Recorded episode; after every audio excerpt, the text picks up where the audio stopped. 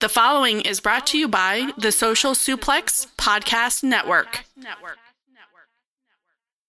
Hey, what's up? This is Jeff Cobb, and you're listening to Keep It a Strong Style.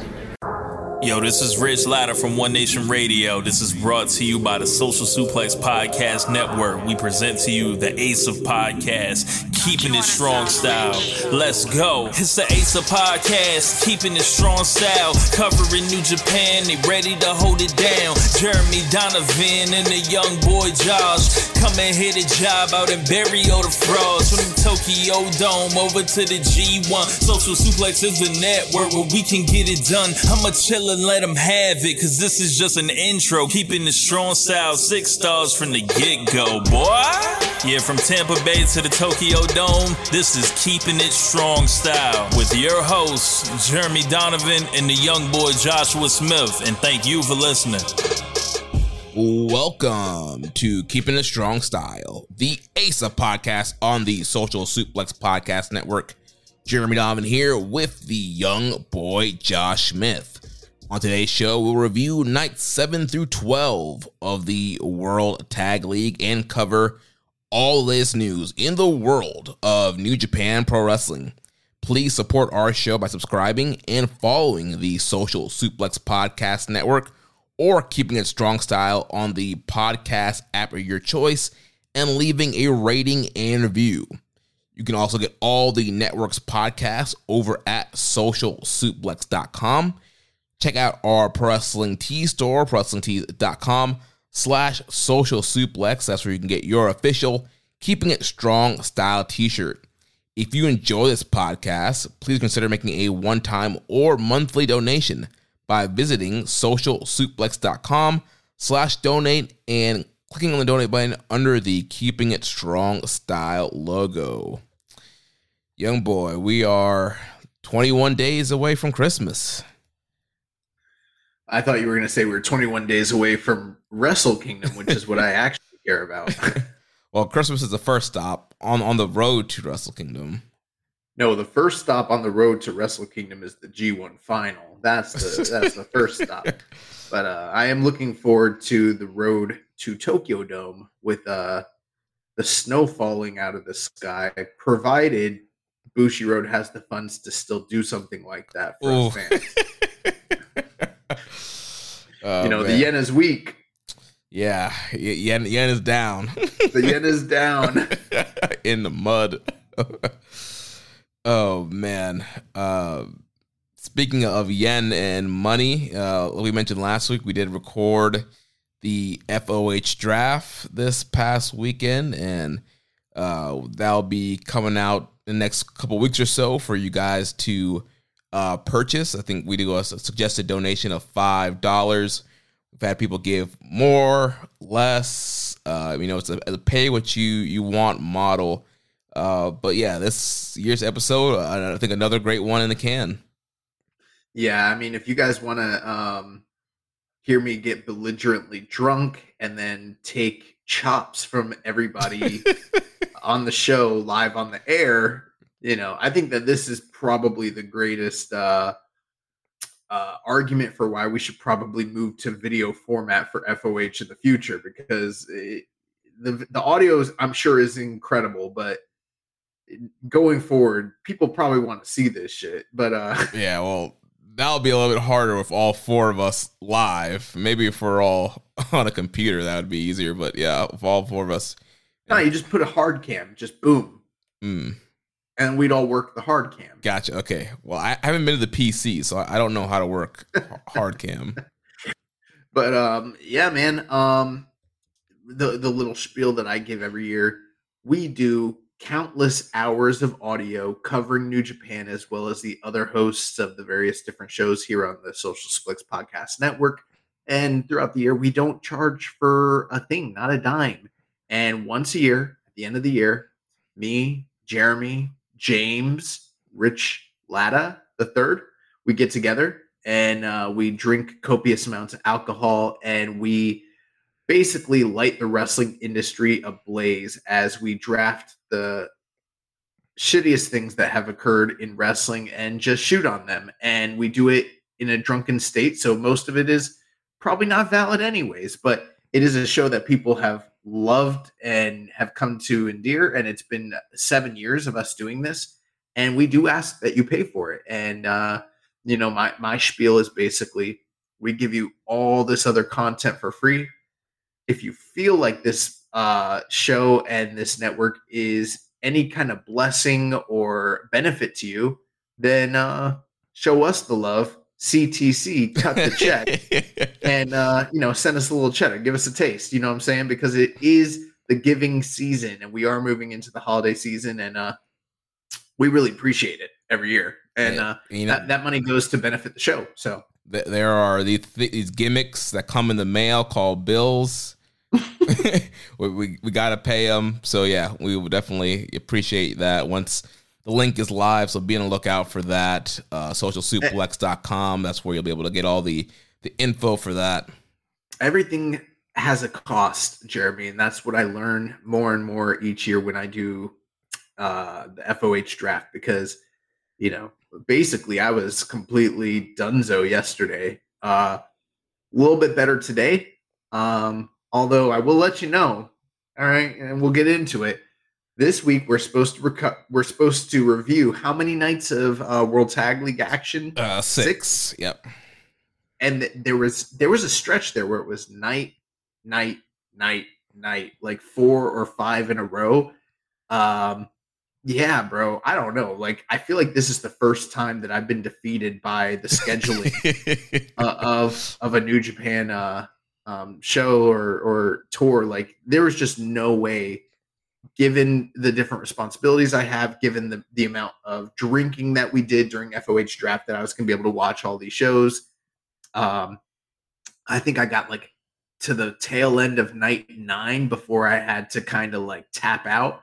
And today i did plan to get around to watching the remaining shows because yesterday i was like actually yesterday i was supposed to do it but i was incapacitated uh you know severely hungover from foh then today was not my day i had a dental medical emergency that took up most of my time I'm still here on the show doing the show, but you know, like uh, you know, like they say on Friends, when it hasn't been your day, your week, or your month, or even your year, well, today was not my day, and uh, yeah, I haven't seen. I don't even know how many shows did I miss. Three.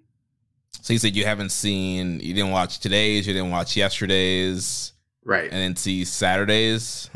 I don't know. I got up to like night nine, and I'm like halfway through night nine. I'll look on yeah. NJPW World. Yeah, if you got to night nine, then yeah, you missed, yeah, 10, 11, 12.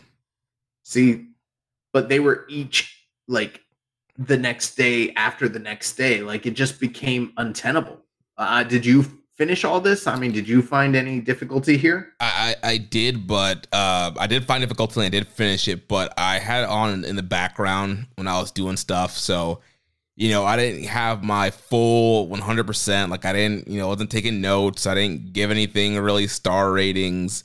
Um, and I, I just watched the tournament matches. Um, and of course, you know, we didn't have any English commentary. So, Yeah, and that's been another, you know, I, I hate to do it. I, I don't want to put Chris and uh I was about to say Kevin and Walker, you know, throw them under the bus. I don't know what is going on. I don't know what is causing the delays or the issues, but um you know, we've been critical in the past of, of New Japan Pro Wrestling when it comes to their production snafus, more specifically, mostly surrounding the US shows uh, with the camera work and the lighting and the sound and everything like that. Very rarely do we have to criticize what's going on when it comes to commentary, but uh, there have been numerous times recently where they said that, you know, the English commentary was, you know, coming shortly and it didn't come shortly. And uh, it, by the time it got uploaded with a, a tour that's this busy, there's no way to go back in and re-listen to it. Now that's normally that would be fine. Like I'm not the kind of uh, viewer that can't listen to the Japanese audio, but I know that there's a lot of Western fans that are the opposite. And when you're trying to maintain this audience and this fan base, you kind of need to have that audio, especially if you've sort of said that it was going to happen and it would be a short delay, and then instead it's like a, a week or two week delay. Now we were we were told that even though there was going to be you know video on demand for the English for the remainder of the tour, that the finals was we're going to have live English audio, and there was a, a tweet sent out today that there's a snafu and they're not going to be able to do that, and that it's going to be uploaded at a. They didn't specify a specific time. They just said shortly after. We don't know what shortly after is because shortly after lately has been like a week, a week and a half. So that's not good when you're talking about the last major show of the company's year before Wrestle Kingdom. And it's honestly at this point, and I hate to say it this way, but it's just the truth. It is unacceptable, especially when you're talking about the third or fourth largest company in wrestling. You know, you're talking about AEW, WWE, CMLL, and New Japan. Like those are your big four essentially. It, it, it's it's not acceptable, especially since we're like nine years into the English broadcasting side of things. Like if this was 2014, that'd be different, but it's not. It's 2023 going on to 2024, and uh, it, it sucks. Yeah, and you know you, you have a lot of fans that are you know they're not the, the diehard Shin Nihon freaks that don't power through Japanese commentary. There there is a, a group of fans that kind of jumped in during a time where most major shows have English commentary and that's all they listen to. They don't they don't want to listen to Japanese. Also, for us, you know, we've been watching for a while. We we know the days of you know a lot of shows not having English commentary. Some shows not having any commentary at all. You know, a single cam uh show. We're, we're used to that, so we we can power through the Japanese commentary. And I love Milano Collection AT. I think uh, also I don't understand what he's saying, but just his enthusiasm and his afflections, and I think he adds a lot to the matches that he calls. But uh, also English is, is language we understand, and I think there's a lot of story. I mean, a lot of stuff that happens that you kind of miss without you know somebody either translating or additional commentary in the mix. Well, for me, you know, it, it kind of became a um, a give and take. I basically had to make a decision given the time constraints. Do I watch the entire show at 2x speed so I can fit it all in, or do I just watch the tournament matches at regular speed? And that was kind of what I was um, what I was doing for a majority of the tournament was I was watching the entirety of the card at 2x. But when you're watching at 2x like that and you don't have the English behind it, you are losing some of the unless you're paying really close attention, you are missing some of the the story notes. Obviously you can fill some of that in yourself and there's a great community online but that only goes so far. It, it is a benefit to have someone that can understand japanese like chris charlton on the call who can break down what is being said between you know the different japanese domestic speakers whether that's a post show comment or you know uh sometimes they, there's been um just you know some some uh I don't want to say skits. What what what would you call it? uh just promos or yeah, uh, like promos and and angles. I don't know why I forgot the word angle, but uh you know, and not having that there has been a detriment. And then because of the fact that the shows have been so close together for so many days, it became to the point where I couldn't even follow the show anyways. But had I had English, it might have made it that much easier to keep up with what's going on in the tournament. And I mean, this again, uh, we've said this many times on the show. This is not our first rodeo. It's not our first time around when it comes to New Japan Pro Wrestling. We've been doing this show since 2017, and I've never found and and I'm enjoying the tournament for sure. And I do plan to go back and catch up uh probably tomorrow and the next day and, and you know get back on track. But I have never found uh, a tour this daunting when it comes to just keeping up because how many days it's all spaced together. Uh, I'm sure there's a, a, Super Juniors or a G1 that probably are close to this, but this feels like, damn, dude, you did like five or six night. You know, we, row, yeah. It's it's been a week. Last week we that's seven days. They did six shows in seven days, and we got more coming. Like that's fucking crazy.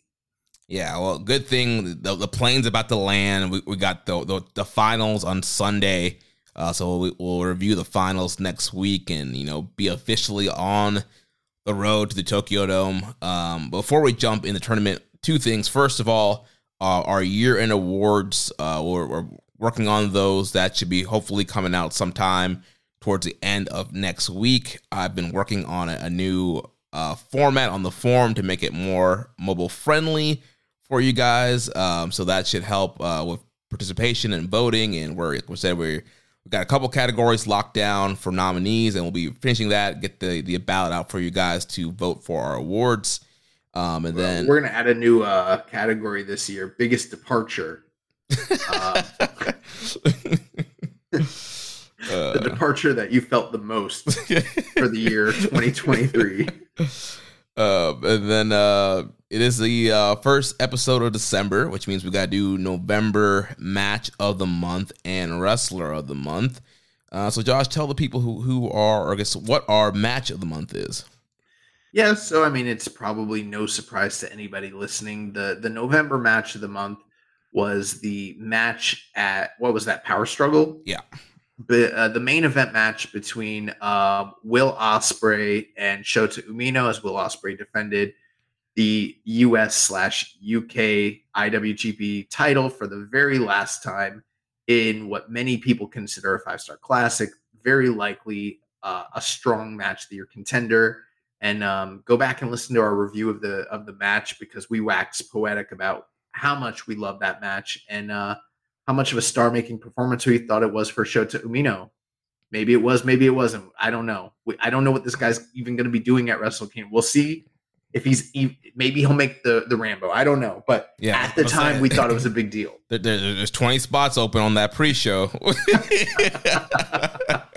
I want to cry. Sad. Sad.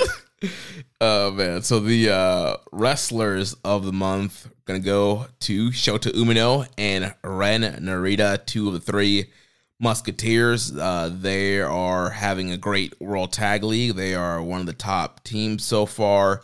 Uh, as far as match quality, um, and so yeah, they've been having a great month. And then you top on, like you mentioned, the Ospreay Umino match to Umino's resume for November. Uh, it's kind of hard not to go with that team. You could also throw in the Narita six man uh, tag team challenge at New Japan Road, which was an incredible match as well. Yeah, so these guys yeah had some stuff outside the tournament, in the tournament. So yeah, uh, great uh, November for the the roughneck and the Son of Strong style. Well, uh, now let's uh, talk about the tournament. Uh, first two questions. Uh, first from Rambone Slam Pig. He says, despite my gripes, I have sincerely enjoyed this edition of World Tag League so far more than any previous one I have watched. Is the company taking tag teams a little more seriously as they look to find spots for all the older guys downcycling and young guys coming in? Um, it's a great question. Um, I, I've also enjoyed the tournament as well. I don't know if I could sit here today looking at the, the booking of the tournament and everything and say this is certainly an indication that they're going to take uh, tag team wrestling more seriously moving forward. I, I don't know that that's the case, although I hope it is. Um, I would like that to be the direction, but very often you know, World Tag League's not that different in a certain sense to say best the Super Juniors. You know, it's a tour where we highlight an aspect of New Japan's promotional, you know, ideology, but when it's all said and done, everything kind of shakes back into its regular slot and rotation when it's all said and done. But yeah, I, I do think that a few things will be set up moving forward. Usually there's two to three primary tag teams that kind of come out of the tournament and maintain their position as the premier tag teams of that calendar year. And we'll probably know a little bit more who those, you know, teams actually are moving forward when this is all said and done. Yeah, and even though tag team wrestling is not, uh, you know, a, a big focus for New Japan year round, I do feel like they like to try to have, you know, the, the four kind of teams that they they throw in the rotation in both divisions. We've seen with the junior tag division, they've kind of restocked, and so you know now you have Catch Two Two, Jet Setters, Bullet Club War Dogs with uh, Clark and Moloney. Um, and so you kind of have that, you know, Douki and Taka. You kind of have like these kind of mainstay teams that are kind of set in the division now. And then you look at the, the tag division now. You know, we've had a lot of teams leaving. So, you know, you have TMDK, Bishamon, and now you're establishing some other teams uh, in this tournament. Looks like, you know, Monster Sauce is going to be established. You have ELP, and Hikuleo's a new team. So they do like to have teams that kind of that are, that are there that, you know, because there, are tag title matches usually every month. So you, you got to have some kind of challengers. So, uh, the tournament has done a great job of kind of reloading some of those, those um, you know mainstay tag teams that we'll see throughout the year. Then uh, next question here from Death Triangle 720. Do you think Tag League is doing a good job of showcasing some of the talent and letting the crowds connect with them, specifically the younger talent?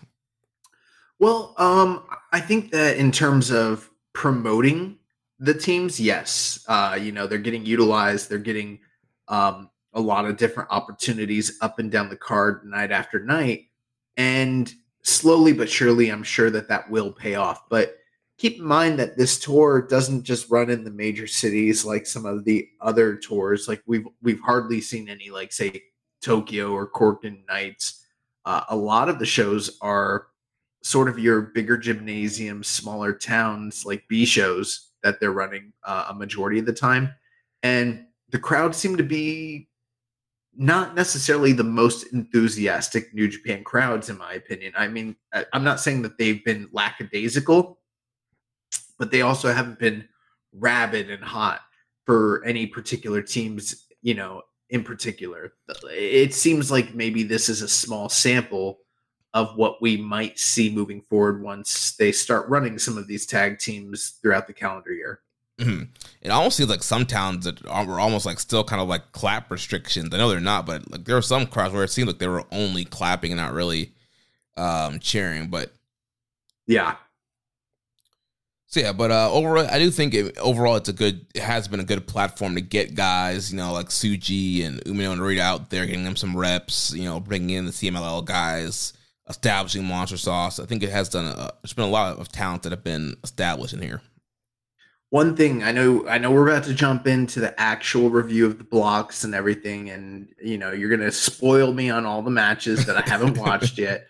But uh, I just want to, I just want to point something out for the show. Listen to this. You hear anything? No, I don't.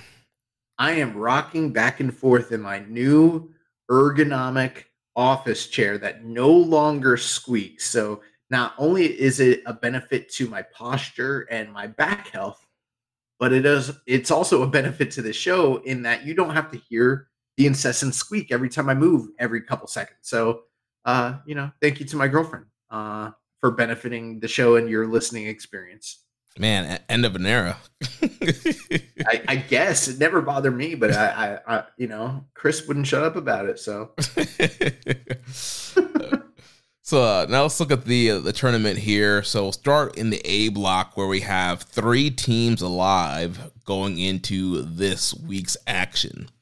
So on top of the block, currently leading, we have the TMDK team of hysterical Shane Haste and Mad Mikey Nichols. So they are five and one with ten points on night seven.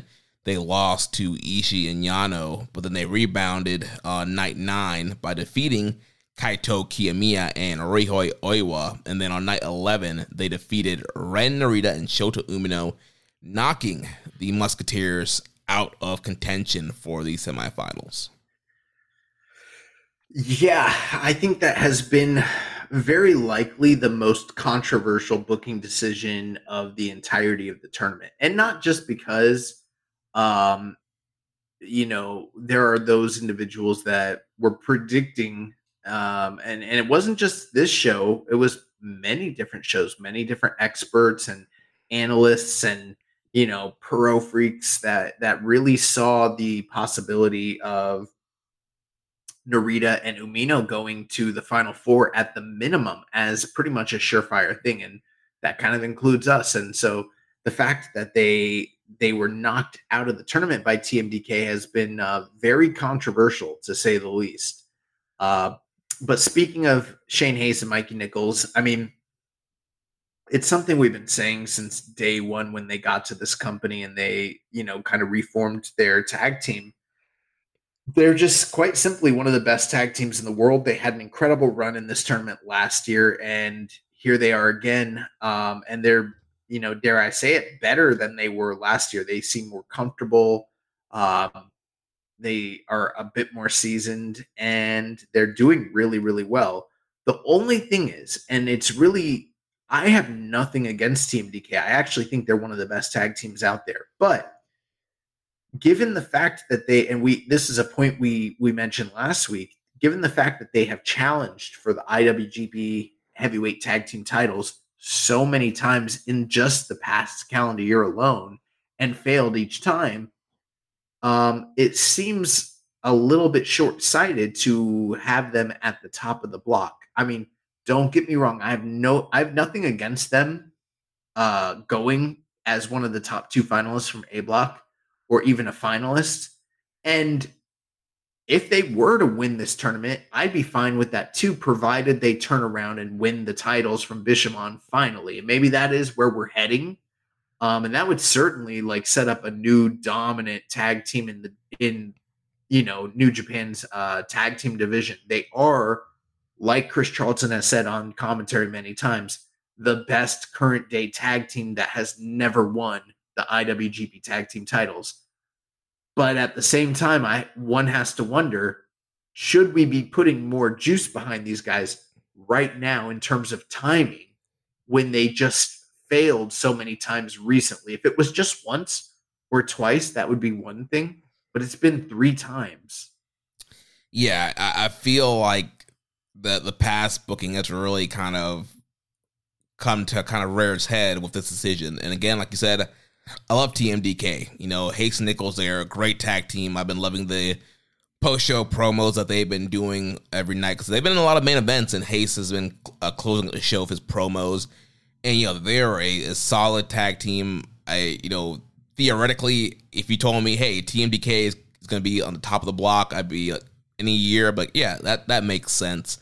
But yeah, right. the, the, the fact that they have failed so many times this year alone in winning the IWGP Tag Team Championships, it is kind of head scratching to be like, all right, why are we now pulling the trigger on these guys to potentially set up another Bishamon match at the Tokyo Dome? Um, I, I feel like if they knew that TMDK was going to be a team they were going to go with, maybe you save some of those title offenses and make them a more credible challenger, make them a, a challenger people want to see uh, face Bishamon in Tokyo Dome. Yeah, I mean, I, I had to be sure for myself. So yes, in February at the New Beginning in Sapporo, they lost to Bishamon.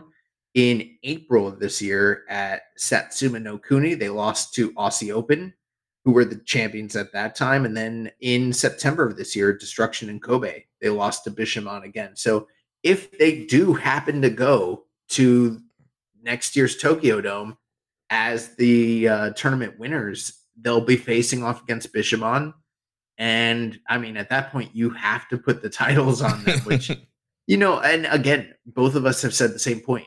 We have no problem with TMDK being the world tag team champions of, of New Japan. That's fine. It's just, why did you have them lose three times heading into it? Like, what was was that necessary? I don't know. Yeah. Um, the other thing too, and I mean, you know, again, Ren Narita, Shota Umino, Reiwa Musketeers. They did literally the video uh special that I did you get a chance to watch that stuff, Jeremy? Yeah. Okay, so you kind of got a, a little bit of a feel for what I was mentioning, how how much promotion they put behind them as a tag team. And not only that, but going back to the G1 this past year and everything that was kind of building to them in the A block, and then even going just you know back a year with both those guys coming back from excursion and what that meant, and all these failed opportunities.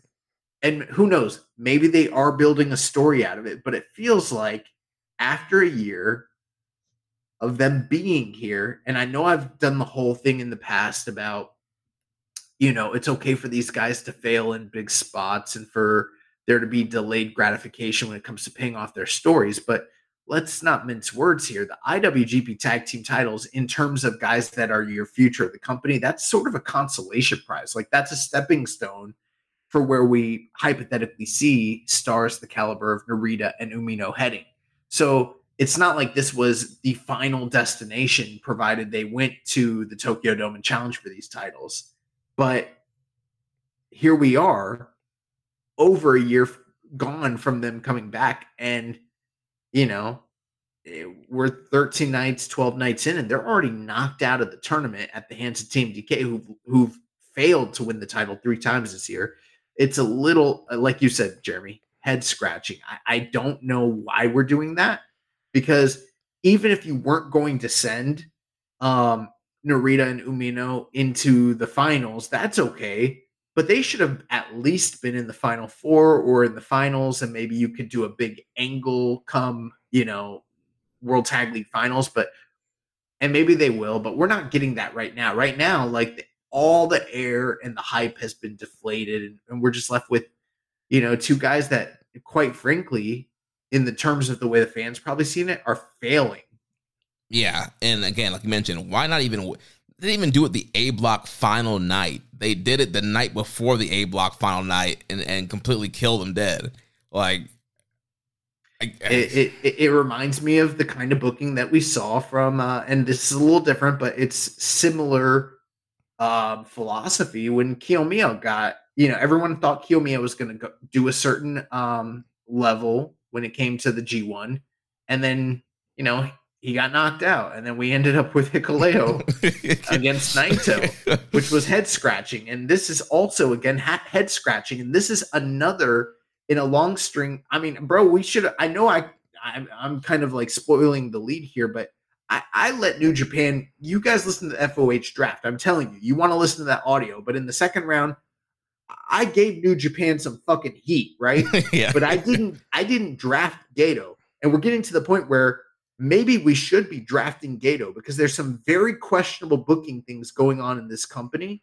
And you know, a few uh, weeks ago, I don't remember exactly when it was. It was before they went off on their hiatus, but I was listening to JCast and they were like, maybe it's time for a change at the top and they were talking about, you know, every booker has their shelf life for how yeah. long they can stay relevant and and meaningful and and you know affect business and there's a reason for a while now we've been saying that we're not in the quote unquote golden age of New Japan and that's not all Gedo's fault but we were so optimistic this past year when we moved into the the new year and there were certain periods where we're like all right we're on the uptick things are going good but then the g1 hit and everything post g1 has been bewildering and this is another in the in a long string of bewildering decisions and i don't fucking get it. So congrats tmdk number one in the block five and one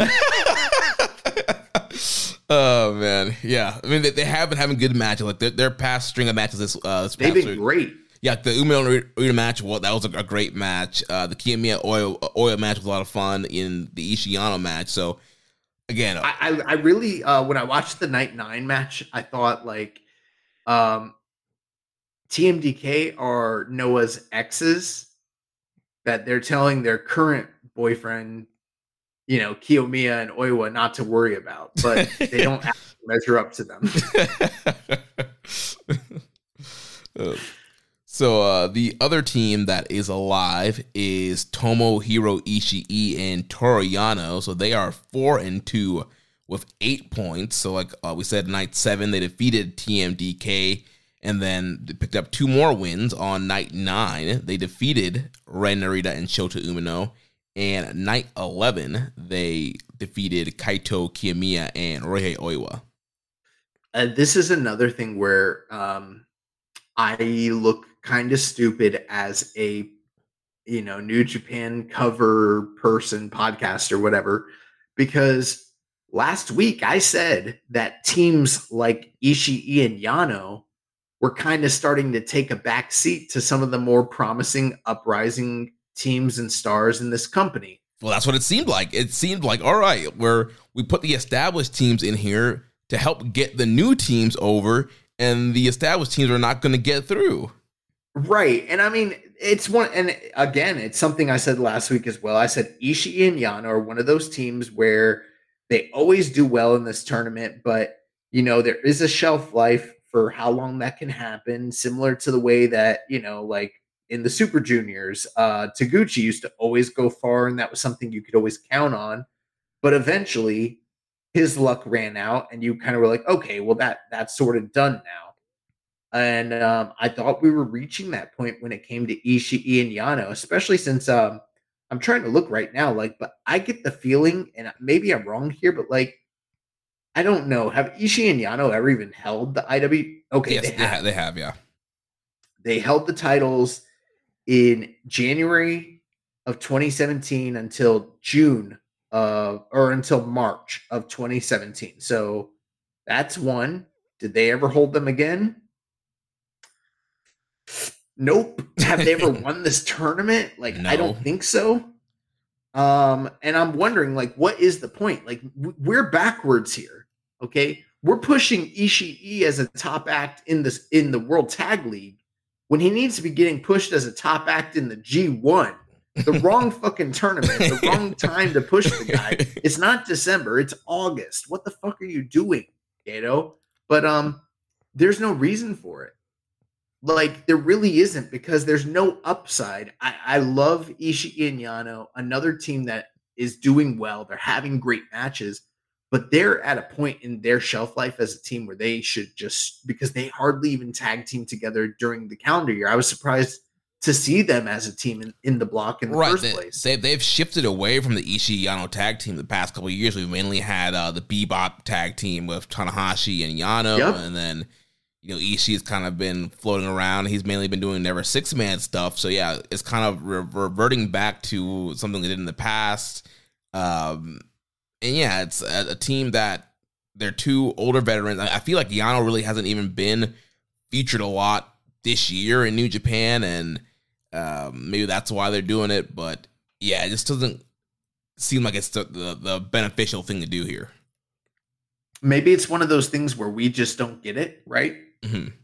maybe they connect with the domestic audience on a level that we're just not privy to and maybe they're going to be the 100th IWGP tag team champions come January 4th in the Tokyo Dome and if that's the case you know good on them maybe we'll get an all chaos tag team match in the Tokyo Dome because at this point I don't know what the fuck we're doing for that match you know so might as well might as well just go all in Bishamon versus Ishii and Yano let's have at it you know chaos civil war Get uh, but um double goal Ishii, yeah, double gold Ishii. What, what what other title does he have? the Never Six Man. Oh, I forgot about that. Yeah, double gold Ishii. But um, team team Hoff Hall of Fame. But um, I don't know. I don't get it. I I really I'm I'm bewildered. And it's didn't they lose like a pretty big match on the first night to uh, uh maybe I'm actually I'm conflating a few different things there, but yeah, I just don't get it, man. I, I'm a little lost there. Seriously. Yeah, same here. Again, their performances have been really good, especially Ishii. He's been all, also carrying the load in a lot of these matchups. and I thought the exchanges he had, like with uh, Narita and Umino in that match, were really great. And him and uh, Kiyomiya mixing it up were, were great. So Ishii, uh, you know, no surprise, stellar performances. But uh, you know, looking at the actual booking, uh, it is again head scratching why these guys are still alive in one of the three teams that are going to make it to the semifinals. So um, the third team that is still alive is the Bullet Club War Dogs team of Alex Coughlin and Gabe Kidd. So they are also four and two with eight points. So they uh, lost to the Gates of Agony on night seven, and then they defeated the United Empire team of Great-O-Khan and Henare on night nine. And night 11, they defeated the House of Torture team of Evil and Yujiro Takahashi. So I've spoken quite a bit about their run through the tournament up to this point. Um, last week, I'm glad to see that they are one of the three teams that are alive because young and up up and coming team, top talent, they deserve to be here. I'm excited to see what what the what the company has in store for them moving forward. But I have only seen one of these matches, and that was the Gates of Agony match where they lost, which you know, Gates of Agony needed a bone at that point. um, but uh, I'm up to literally on night nine. I'm up to the. I had just started the match with United Empire. I wasn't sure who won there, so Uh, Jeremy, you tell me where how you see their run at this point in the tournament over these three nights. I, I am not sure what's even going on with them. Yeah, so I think this has definitely been um, kind of a I'm looking for the phrase here. I guess maybe the, the shining point of the booking here. You know, we we, we want young new tag teams being pushed to the forefront, and they're at least they're going with one here in this block with the War Dogs and uh, complete you know turn from their performance last year booking wise. You know, last year um, they had good matches but lost pretty much all their matches. This year they're having good matches and they're winning. They're alive, and a lot of the stuff that they they've been doing is great. You know, they the whole kind of they're just the intensity and attacking people from behind. Um, you know, the United Empire match, um, lots of story there. So Gabe Kidd is facing Will Ospreay December, I think it's 16th or 19th for uh, the Rev Pro Uprising show, and so they've they've been building that, and so the whole match, Kidd is calling out Ospreay. He's like, "Look what I'm doing to your boys, mate!" And he's just beating the crap out of those guys, and he's hitting Os cutters, and he's you know really trying to get under the, the skin of Will Ospreay. So there's a, a, lot of story there in that matchup, and, and they got the win. And so you know, Gabe Kidd kind of has a puffed out chest going into the Ospreay match, and then uh, today today's show against House of Torture, you know, it's your your Bull Club versus Bull Club lots of ref bump shenanigans. These guys were brawling all over the place. You've probably seen the clip of uh, Gabe Kidd doing the crossbody off the top of the, the, the balcony to these guys. So that was a, wild, crazy spot. I, I saw that. Who did they do that to specifically? To House of Torture.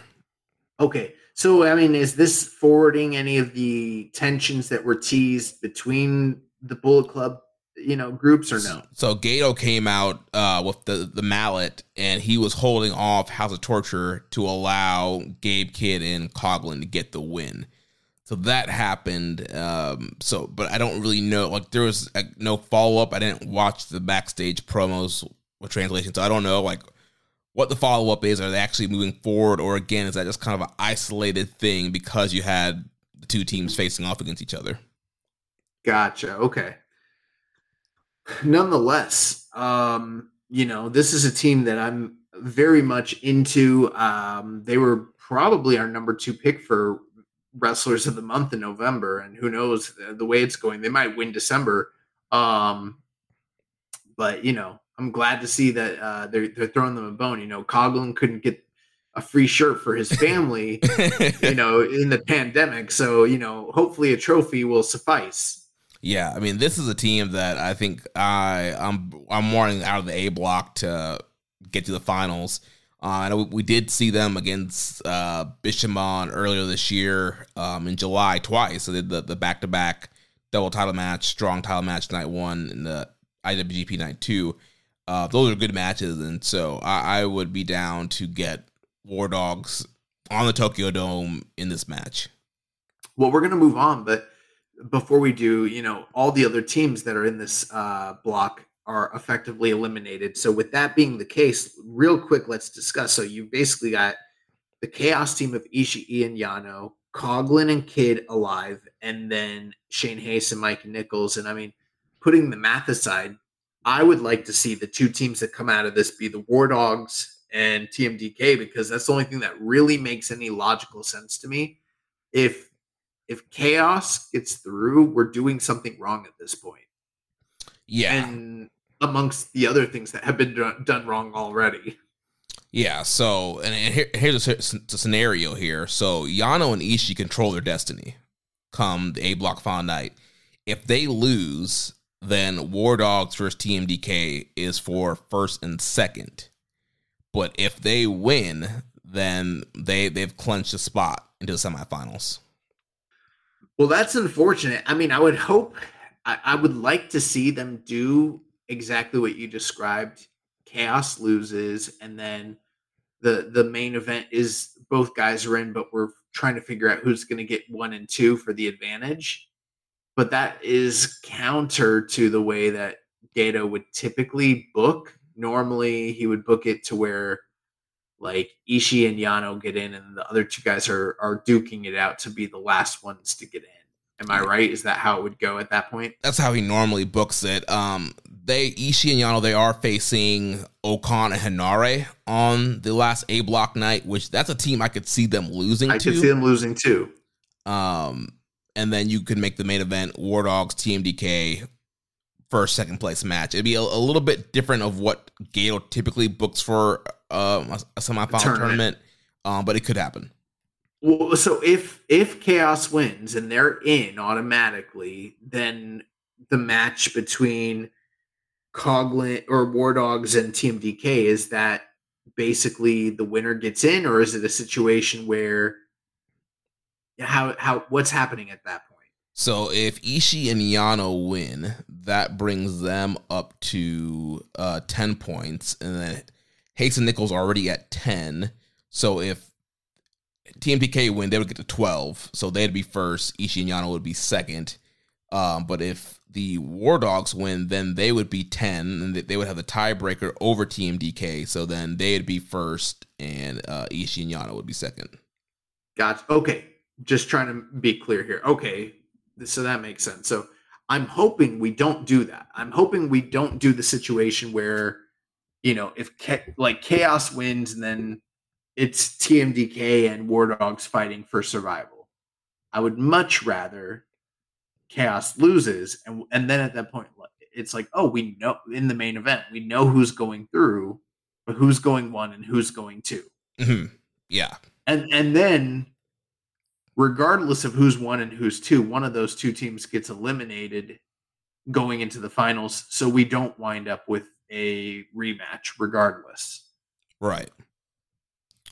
all right so i guess we could talk about the rest of the block yes, like you mentioned, all the other teams here they are eliminated. They have no mathematical chance of advancing. So, like we were talking about, the Reiwa Three Musketeers, Shota, Umino, Ren, Narita. So they're currently sitting at three and three with six points. Night seven, they defeated Kaito Kiyomiya and Rei Oiwa. Night nine, losing to Ishii and Yano, and night eleven, like we mentioned, dropping to TMDK, which was the match that knocked them out. yeah um i think that umino and narita have been a fantastic tag team in this tournament obviously we gave them we we awarded them as the uh wrestlers of the month for november Um, I really loved the match with Kiyomiya and Oiwa. It delivered on all the levels that I thought it would. I, in fact, I think that might be the, so far for me, from what I've seen up to this point. Again, haven't seen past night nine, but I've uh, to me that was the match of the tournament so far. Um, but I've heard, and maybe you can tell me, Jeremy. I heard the that the match they had with Ishii and Yano was like incredible. Yeah, it, it was great. I mean, just again, the exchanges that they were having with between Ishii and Narita and Ishii and Umino, and the closing stretch with Ishii and Umino was so great. And then Ishii was able to hit the brainbuster on Umino to get the pin. So yeah, that was a, a really fun matchup. I still think the the Kiyomiya and Oiwa match is probably better, uh, but still that was another uh, fun matchup here. Um, and but you know the sad thing we mentioned, like these guys, they, they had great matches. They're one of the top in ring performing teams of the tournament. We know we gave them the, the wrestlers of the month for November, but the the booking here has them eliminated. You know, before the last A block night, and now these guys seemingly have no destiny for the Tokyo Dome. We have a lot of questions here about this. Ranbo Sure. and Slam Pig says, uh, "Where do the youth go from here? Was it a mistake to not push Shota and Ren at least to the semifinals? I am bummed about it." without repeating too many of the same things that we've already mentioned, yes, I do believe that it was a mistake. However, the only thing you can hope for is they've got some alternate story planned out. Maybe, you know, the teasing of dissension between these guys. And, you know, the, the idea that they were going to coexist was a, a farce. And this is actually going to drive strife between the two men and maybe forge a greater rivalry in the long run. Yeah, and uh, Chris Charlton made a good point on Twitter. Uh, he said that the key point on Umino and Narita is it's been a ride or die on Umino. Three pins for Shota, three losses, all while Shota is legal. Now, how does Narita feel? I would imagine now more than ever he wants to create movement on his own, one way or another. Um, so I think that yeah, this could lead to Narita being like, "All right, Umino failed me here in this tournament. He's the one that got pinned all three times. Um, I need to break it on my own. Maybe yeah, we do get this Umino Narita singles match in the dome." Yeah, but at that point, you're like almost making Narita the the Owen to, uh, or yeah, Umino would be the Owen to like Narita's Brett, you know. Mm-hmm. So maybe he's the heel. I don't know.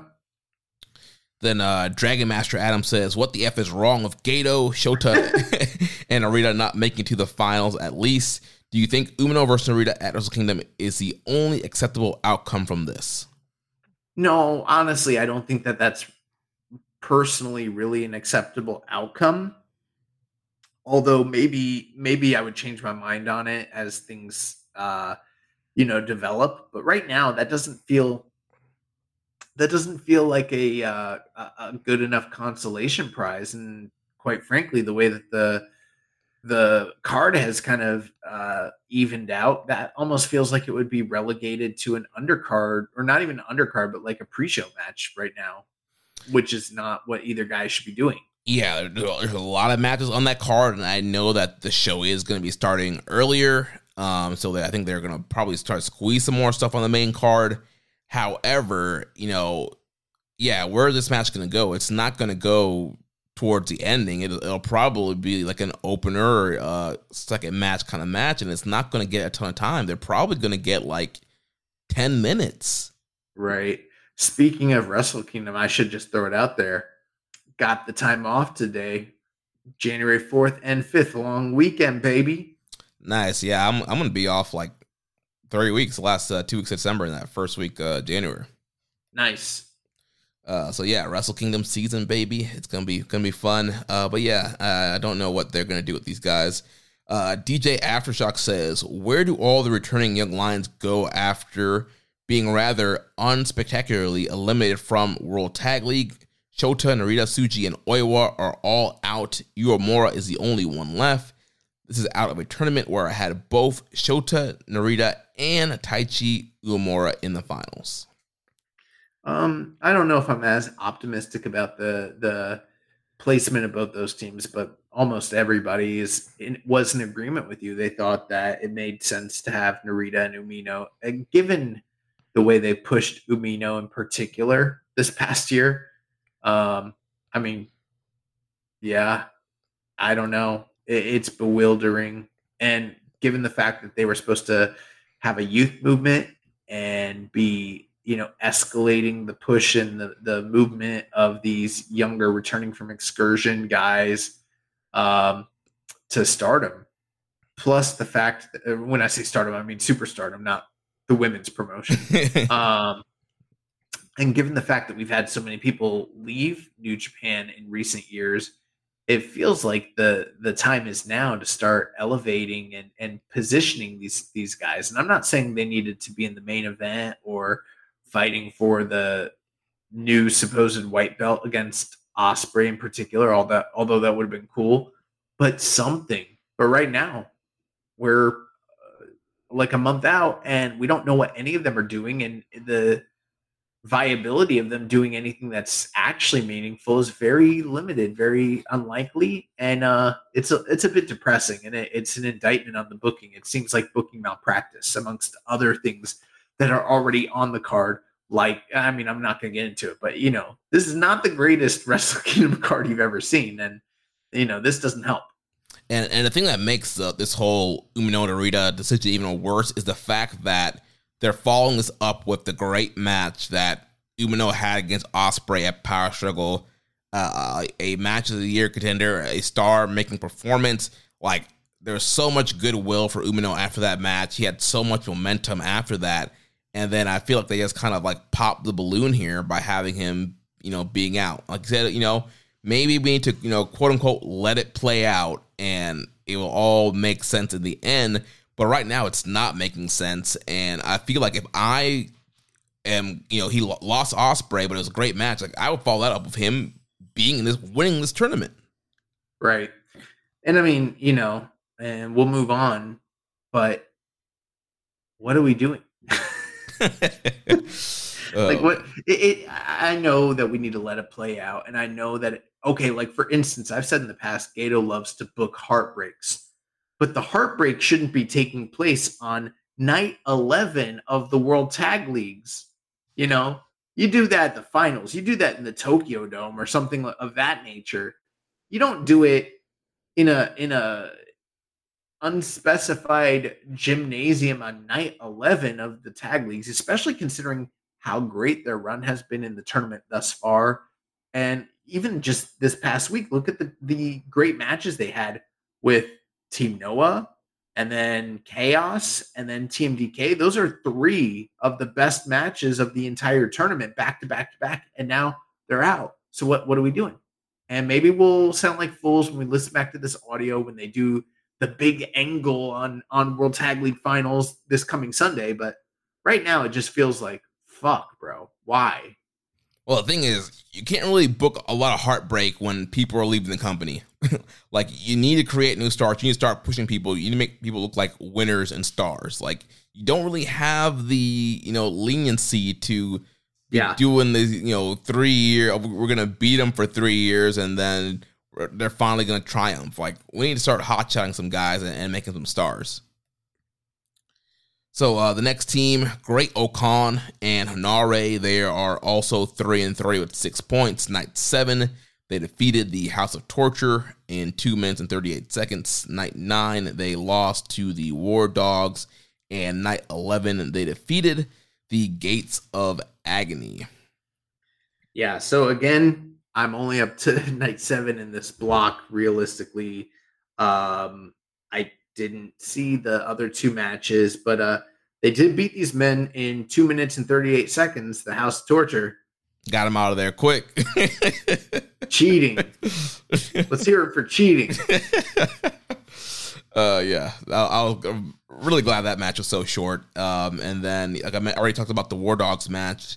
Uh, the Gates of Agony match was uh, pretty interesting. You know, they had Henare and uh, Toa Leona kind of facing off you know, both the the island kind of background. They were like doing the haka to each other and kind of doing the primal screams and stuff like that. So they built an interesting story there uh, between those guys. But ultimately, they got the win, and there seems to be a tease of Henare, O-Khan, and some third member of the Empire challenging Gates of Agony and Brian Cage for the Ring of Honor six man titles. We do have Final Battle coming up in a couple weeks, so maybe we'll see. You have Final Battle coming up.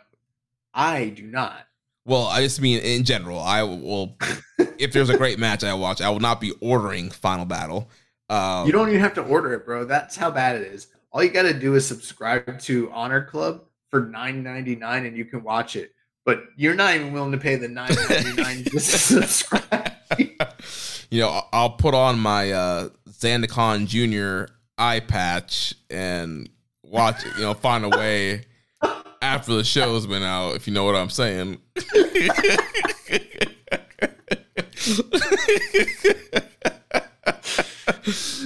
oh uh, my god, a pirate, a pirate podcaster.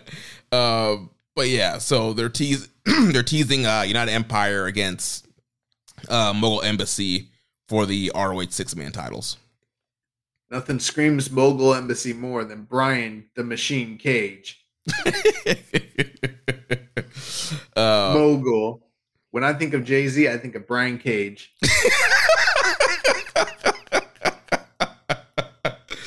oh man, I, I, wish they would have uh, brought Nana over with these guys for the, for the tour. That would have been a lot of fun. But he wouldn't be able to do the the Blue League or whatever the fuck it is. Well, he's not allowed to anyway because there's no seconds in the Continental Classic. Well, this just shows you I'm not watching that shit. um, we had a question here from the Discord daddy MJSPR. says, I really love the Gates of Agony versus United Empire match. The in match storytelling between Henare and Toa Liona was top notch. How difficult is it to design a match like that and hit all those story beats for just one match against opponents you've never wrestled before? I don't know, bro. I've only had two matches and they were all laid out for me. So and I didn't see this match, so I can't really speak to it too much. But uh, I will be checking it out. Yeah, I mean, we we know that uh, kind of the New Japan style thing is that they don't really plan out a lot of stuff. I don't. I know with Toa and Khan not being totally familiar with that style, maybe they did plan some more stuff out here, but I thought they did a, good job. And yeah, I thought Toa um, and Henare both looked good in there together. So the next team here, uh, Kaito Kiyomiya and Rei Oiwa, they are two and four at four points. Night seven, they defeated, or yeah, they lost to, excuse me, night seven, they lost to uh, Narita and Umino. Night nine, they lost to TMDK, and night nine, night eleven, they lost to the Chaos team of Ishii and Yano.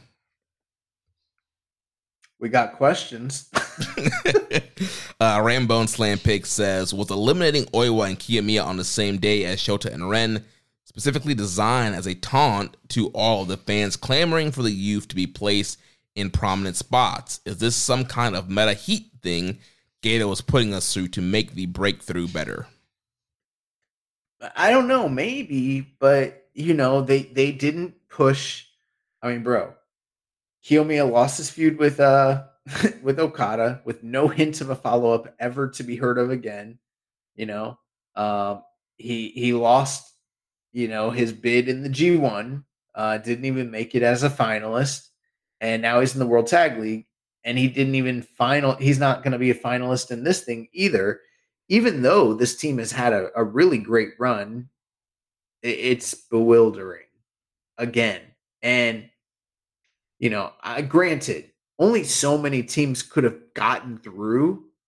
I'm not saying it needed to be all of these teams that I liked because it is a stacked tournament. There's a lot of great teams, but the fact that there's this many people sitting out and you've got two, you know, veteran teams still in in the A block is, you know, it just doesn't make sense. Yeah, I wasn't really expecting Kiyomiya and Oiwa to be on top. Just you know, a based off of Kiyomiya's New Japan booking, and then uh, B, you know, Oiwa's still a, a young lion. He's on excursion. He's not, you know, fully, you know, back in his full form. So I was expecting him to eat a lot of pins, which he did this past week. One one thing I will say, if hypothetically on any level New Japan had any aspiration to obtain the services of one Kaito Kiyomiya, this is not the way you do it. All right. You do what Tony Khan did, you know. You roll out the red the red carpet for just Will Ospreay, and then you sign his ass. That's what New Japan should have been doing with Kiyomiya, if in fact they wanted the guy. I don't even know if they do want the guy, but you know, this doesn't scream good business uh you know relations between them and Noah, and it doesn't scream a lot of faith and confidence in Kiyomiya. It's it's a weird philosophy. I don't really support it, and uh, I'm wondering what's the point. Like, I love the idea of having all these international teams and interpromotional shit, but when you got the ace of the other company in there, you push the fucking ace. I don't get it. Well, clearly they don't they don't see him as an, an ace in New Japan, and and they don't in Noah either. And Noah is not without blame because once again they've allowed their top guy or was top guy. I don't know. I don't watch the, the, company, but that's my understanding. He was for many years. He was always slotted that way and, and booked and pushed that way until recent times. Why are you letting this guy go up to this point, you know, two and four? And why are you doing favors for New Japan by trying to build up the future of their company in Oiwa while to the detriment of your company. What the fuck are you doing? Right, you're trying to tell me there's, there's not somebody else on the Noah roster that they could have stuck Oiwa with that's, you know, a mid carder, upper mid carder, and not bro, their top main event guy? Bro, fuck fuck that. Oiwa's not coming to our company. You you do that to Kiyomiya, that's it. We don't work together ever again. Okay? Kiyomiya should never been allowed to work a G1 or to headline with with uh, Okada and be hoed the way that he has. And now he's getting hoed once again. And you know what that makes Noah look like? A bunch of fucking hoes, bro. what are we doing? Makes him look like Noah trash. Yeah, this is terrible. And I don't like it. I personally don't like it at all. I don't think that, that this is a good way to do business. Just like I don't like it when AW does it to to New Japan. I don't like it when New Japan does it to Noah because it's not beneficial to the overall ecosystem of professional wrestling as a whole. You know, you can't treat stars this way because it's not it's it's to the detriment of the business overall. It doesn't make sense. There's no money in it. Yeah. Uh, well, moving on here, we have Evil and Yujiro Takahashi. They're sitting at two and four, four points on night seven. They lost to the United Empire. Night nine, they defeated the Gates of Agony, and night eleven, they lost to the War Dogs. And we had a question here from uh, Yeah. Templar two three five says, "So, did anybody really think Gates of Agony had joined House of Torture? Seemed like an obvious angle, but it got reported by WON, for example." I, I do think that there were quite a few people that were not actually watching the tournament and just saw the the highlight, you know, Gates of Agony join House of Torture. There were a lot of people that thought it was real. I mean, I don't think that uh, you know, present company ever believed that that was what was actually taking place, considering the fact that they were facing House of Torture the very next tournament evening. But uh, I do think a lot of people thought it was real. Yeah, like you mentioned, yeah, especially with big sites like Wrestling Observer and, and Fightful, all kind of putting this, this you know thing out. You know, oh, they they've joined House of Torture, and like I made a joke about it in our group chat. I'm like, you know, Swerve sending some of these boys, you know, unsupervised, you know, messing around with the wrong folks. But you know, it was all a ruse for them to try and get a one up on them the following night, which backfired on them, which made Gates of Agony look really dumb that they Yep. did this whole plan and totally blew up in their face. lose. Yeah, they still lost. yeah. So, you know, the one thing I can say two and four, good job, Gedo. House of Torture, losers. you know, maybe Gedo's not all all so bad after all. Not all bad, just some bad. Uh, then the last team here, Gates of Agony, Bishop Kaun, Toa Liona. They are one in five, two points. Night seven, they got their first win by defeating the War Dogs. Night nine, losing to House of Torture, and night eleven, they lost to the United Empire. And we have a question here from Rambone Slam Pig. Any thoughts on how Gates of Agony have performed on this tour that benefits of a mini excursion for talent like them? And if it meets a need for NJPW to provide a variety and fresh matchups with outsiders who don't need to be super protected. I I uh I don't agree with that, to be honest with you. I, I think that I, I they don't need to be at the tip top of the tournament necessarily, but they shouldn't be one and five. And the only kind of person I think this would appeal to are those who hate the idea of AEW having any success in New Japan and they, they want to stick it to old TK and they're like, fuck yeah, fuck yeah. Mox can't lose, but we're gonna show the, the gates of agony, you know? Like I- don't know that I don't see who this where's the money in this. How does this benefit anybody? Sure, they are a younger tag team in term not in terms of age, but in terms of ring time and experience. They are getting a taste of Japan. They are getting uh, a lot of uh, ring time in a short period of, of time, and and they're getting to work with a lot of different opponents, and it's it is a great experience for them from that aspect. But they should be protected to some degree. Otherwise, they can't ever come back, and it also doesn't do them any favors when uh, not that AEW is going to even acknowledge what occurred in this tournament, other than the fact they'll be like they just competed in the World Tag League They just came back from Japan. they just came back from Japan. They were competing in the World Tag League.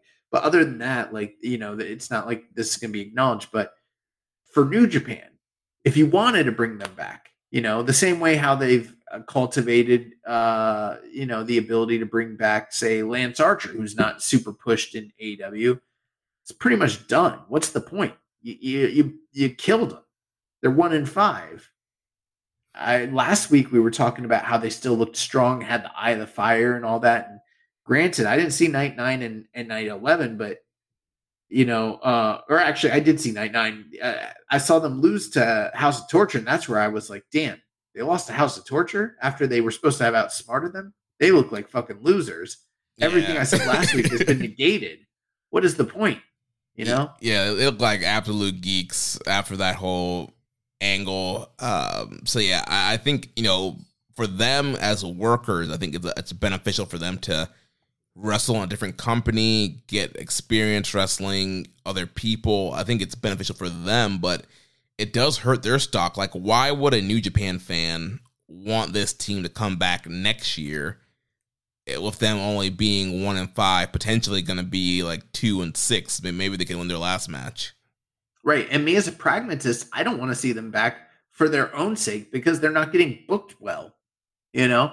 Um, the matches have been good. Crowd reaction's been fine, but uh, they should be doing better. You know, one and one and five is just fucking ridiculous. That's terrible. yeah. This is your invitation to a masterclass in engineering and design. Your ticket to go from zero to 60 with the Lexus Performance Line. A feeling this dynamic is invite only. Fortunately, you're invited. Experience the exhilaration of the Lexus Performance Line and some of the best offers of the year on select models at the Invitation to Lexus sales event, now through April 1st. Experience amazing at your Lexus dealer. Well, uh, let's move on to the B block. So we have uh, four teams that are still alive on top of the B block. So first team here, Monster Sauce, Lance Archer, and Alex Zayne. They are four and two with eight points. On night eight, they defeated Just Five Guys team of Taichi and Yuya Uemura. Night 10, they lost to Minoru Suzuki and Yuji Nagata. And then night 12, they lost to Yota Tsuji and Zandokan Jr. So they were undefeated until the final two nights here. Yeah. Okay. So momentum is not on their side, but they are still sitting at the, you know, at, at a tight spot for the top of the block. I, I, I really enjoy the team. Uh, they have a lot of just incredibly uh, innovative offense, a lot of really cool stuff that they do, the blending of their styles. I enjoy them as a tag team quite a bit. Wouldn't be surprised if uh, by the time we're talking next week, they're not in the top four, or, you know, I guess by the time we talk next week, the tournament will be over, huh? Yeah. Finals are on Sunday. So uh, next week, we'll be reviewing the finals. I wouldn't be surprised if they don't make it to the final four, but uh, I'm glad to see them here at the top. And I feel like they really are one of the few teams that, I mean, they only teamed together for one tour prior to this. It was just a few times. They feel established. Like this could actually be something moving forward, provided they want to continue with it. Yeah, I love this team. They they worked and gel so well together just from their look to all the in-ring double team combos they're doing. I love the choke slam into the moonsault that they do. They have a thing where Alex Zayne looks like he's gonna tilt a world uh Archer. He tilt a whirls him into a cannonball to the opponent in the corner. Um, they just have all these cool, innovative double teams, and you, you know Archer. He for a big guy, he's flying around just as much as Zayne is, and he's bringing a lot of intensity and energy. You know, a lot of these quiet, uh, quiet crowds. You know, Archer gets in there, he gets them fired up, and he's doing the primal screams and just flying all over the place. So, yeah, this has been uh, probably one of my favorite teams to watch in the B block, and um, I hope they get through to semifinals. Like, I think they should be like an established team. I mean. AEW doesn't really do much with Archer anyway, and when they do use him, he's you know jobbing to somebody. Um, I, I would love for them to find a way to make Monster Sauce a more regular team in the future. Yeah, I agree. And uh, I love the, the the match with Suzuki. Um, you know, Archer uh, obviously history there with Archer being a former member of Suzuki Gun, and um, he he brought a Suzuki Gun shirt uh, at the match, and he you know said we were brothers, and he threw it down. He's like, but not tonight. Tonight we compete, and so fun stuff there. So it was an interesting uh, interaction with Suzuki and uh, Archer uh, in the ring. And after the match, Suzuki gave respect to, to Archer and Zane. And then the uh, the match with Tsuji and Zandokan Jr. Seeing Tsuji and Archer mix it up was really fun. Um, and so that was another uh, fun match. I definitely uh, recommend checking that one out. Uh, we had a question here from Barry Walsh. Says with Alex Zayne still over like mad in Japan and doing great in ring, on top of being over And with Will also leaving, how well do you see him doing in AEW when they sign him after New Japan drags their feet again? Um, and this is Archer. Uh, Zayne. Um, I'm I'm not convinced that they 100% will sign him, although they probably should. Yeah, I think that's the point he's making. He he feels like New Japan's going to drop the ball and let AEW sign Zayne before they they sign him. Um, I mean, yeah, that that that's definitely a possibility. Um, but you know, it's one of those things where it's like, I I think there's only so much to right now the way I see it, and I'm not trying to be negative in any way. I think that Alex Zayne is a top talent in certain regards, but I don't think he's a complete package at this current time. I think that there's definitely upside and things. There's a, a foundation to build on, and I feel like the tag team with him and Archer is is one of those things for sure. But um, I don't currently see, like for instance, if we're if what we're trying to say is that Zayne should replace someone the ilk of like Ospreay as a top of the card act, I just don't see it current day. I'm not saying that he couldn't develop into that, but um, that's not where I see him personally at this point in time.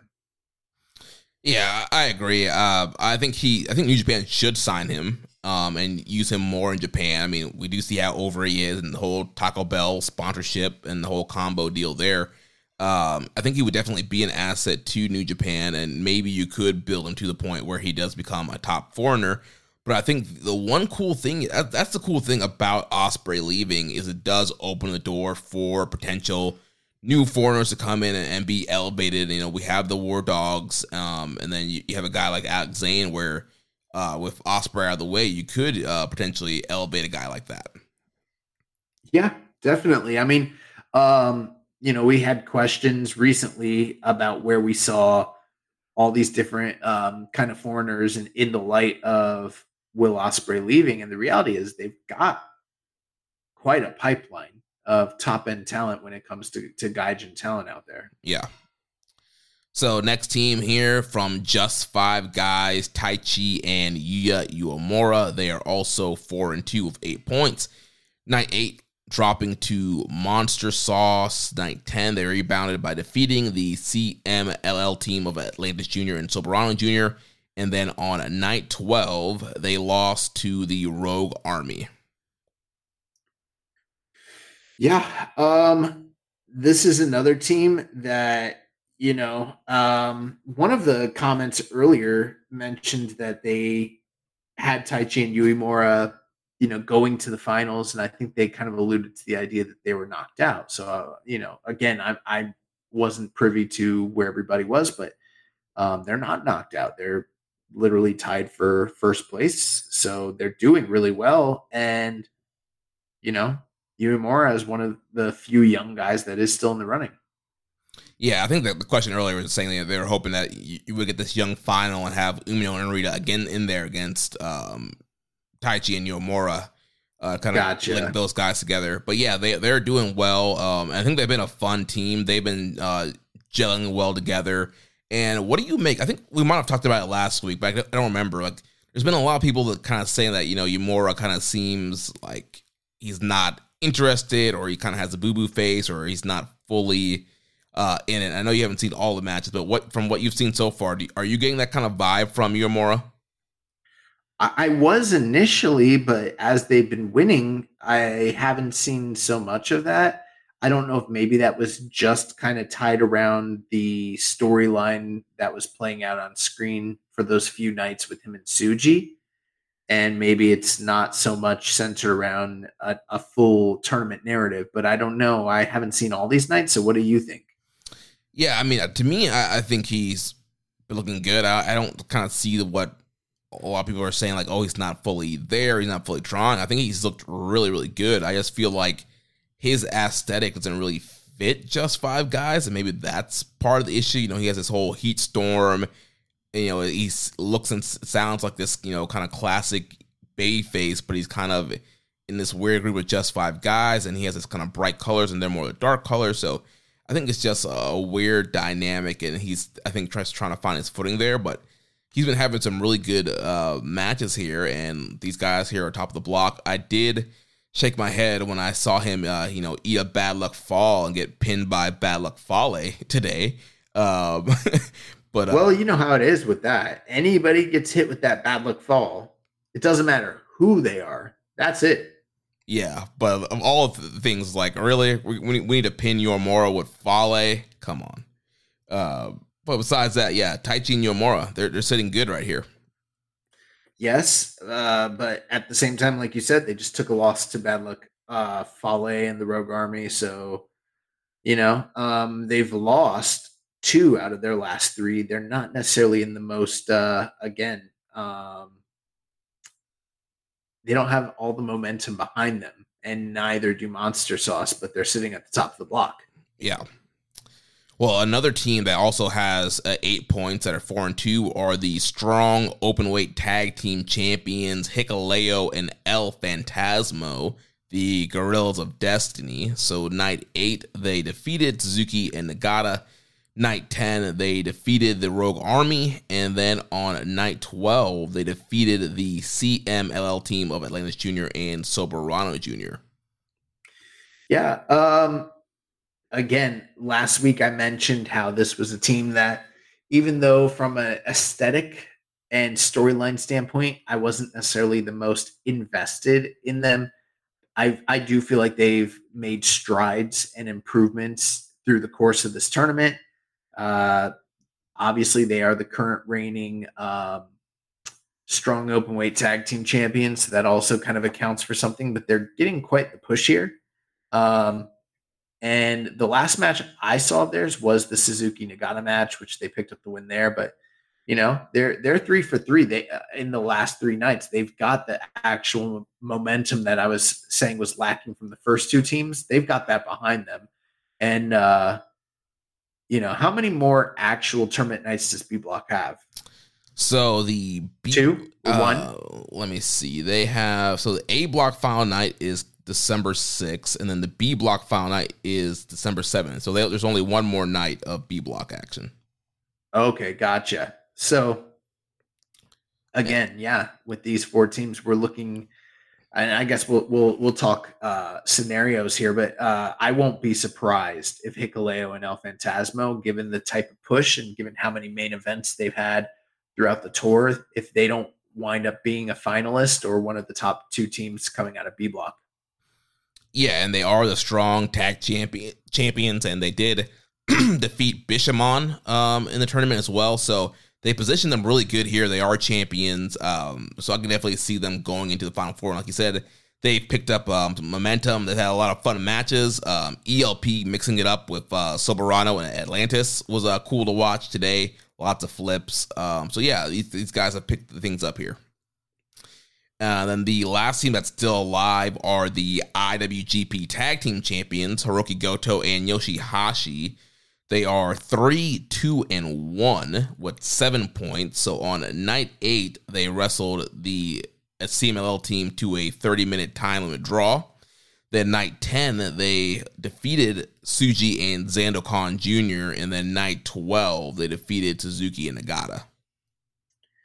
Yes. Um, so that time limit draw was quite something. That's one of the um, few ever time limit draws in the history of the World Tag League. And actually, I think it's the only time limit drawn in the history of the World Tag League as the tournament name is known today. But in the course of the history of the various different iterations of this tournament in New Japan history, there's only been a couple. Um, so that was pretty surprising. And uh, that does kind of lead me to believe that we're we might see ourselves in a situation where Bishamon um, are just kind of sitting outside of contention to get into a top four spot based on that draw. Yeah. So here's what the final situation looks like. So uh, for the B block final night, it's going to be Guerrillas of Destiny versus Monster Sauce, and then Bishamon versus Just Five Guys. So all four teams that are alive are facing each other. So it's going to be win and you're in for both those matches.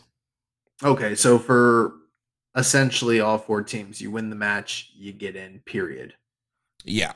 So yeah, because Okay. God and uh, Monster Sauce, they're both at eight, so the winner would get to ten, and then just five guys and Goto and Yoshihashi. If five guys wins, they get to ten.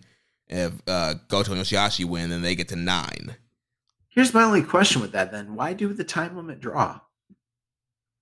Well, again, maybe you want uh, to get Goto and Yoshihashi to nine. Maybe uh, I don't know. For some reason, I don't. Sure. I, I mean, yeah, if you want them to uh, be one of the finalists and go in as number two, but there's so many teams that have already beaten them that have the tiebreaker regardless. That just seems weird to me, you know? Yeah, kind uh, maybe I don't, I don't know. Maybe they were just trying to give some shine to Soberano and, and um, Atlantis Junior. Without beating them, but Yeah. showing that they were, you know, a, a team that were able to go the distance with them. Sure. I mean, Yeah. that's fine. It was a great match.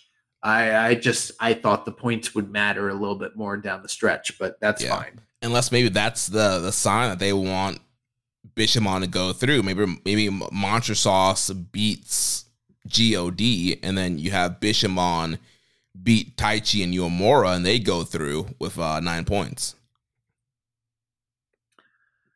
I don't know. I mean, it's like what you said, basically, win and you're in for each team. So uh, that that whole time limit draw is weird to me, regardless.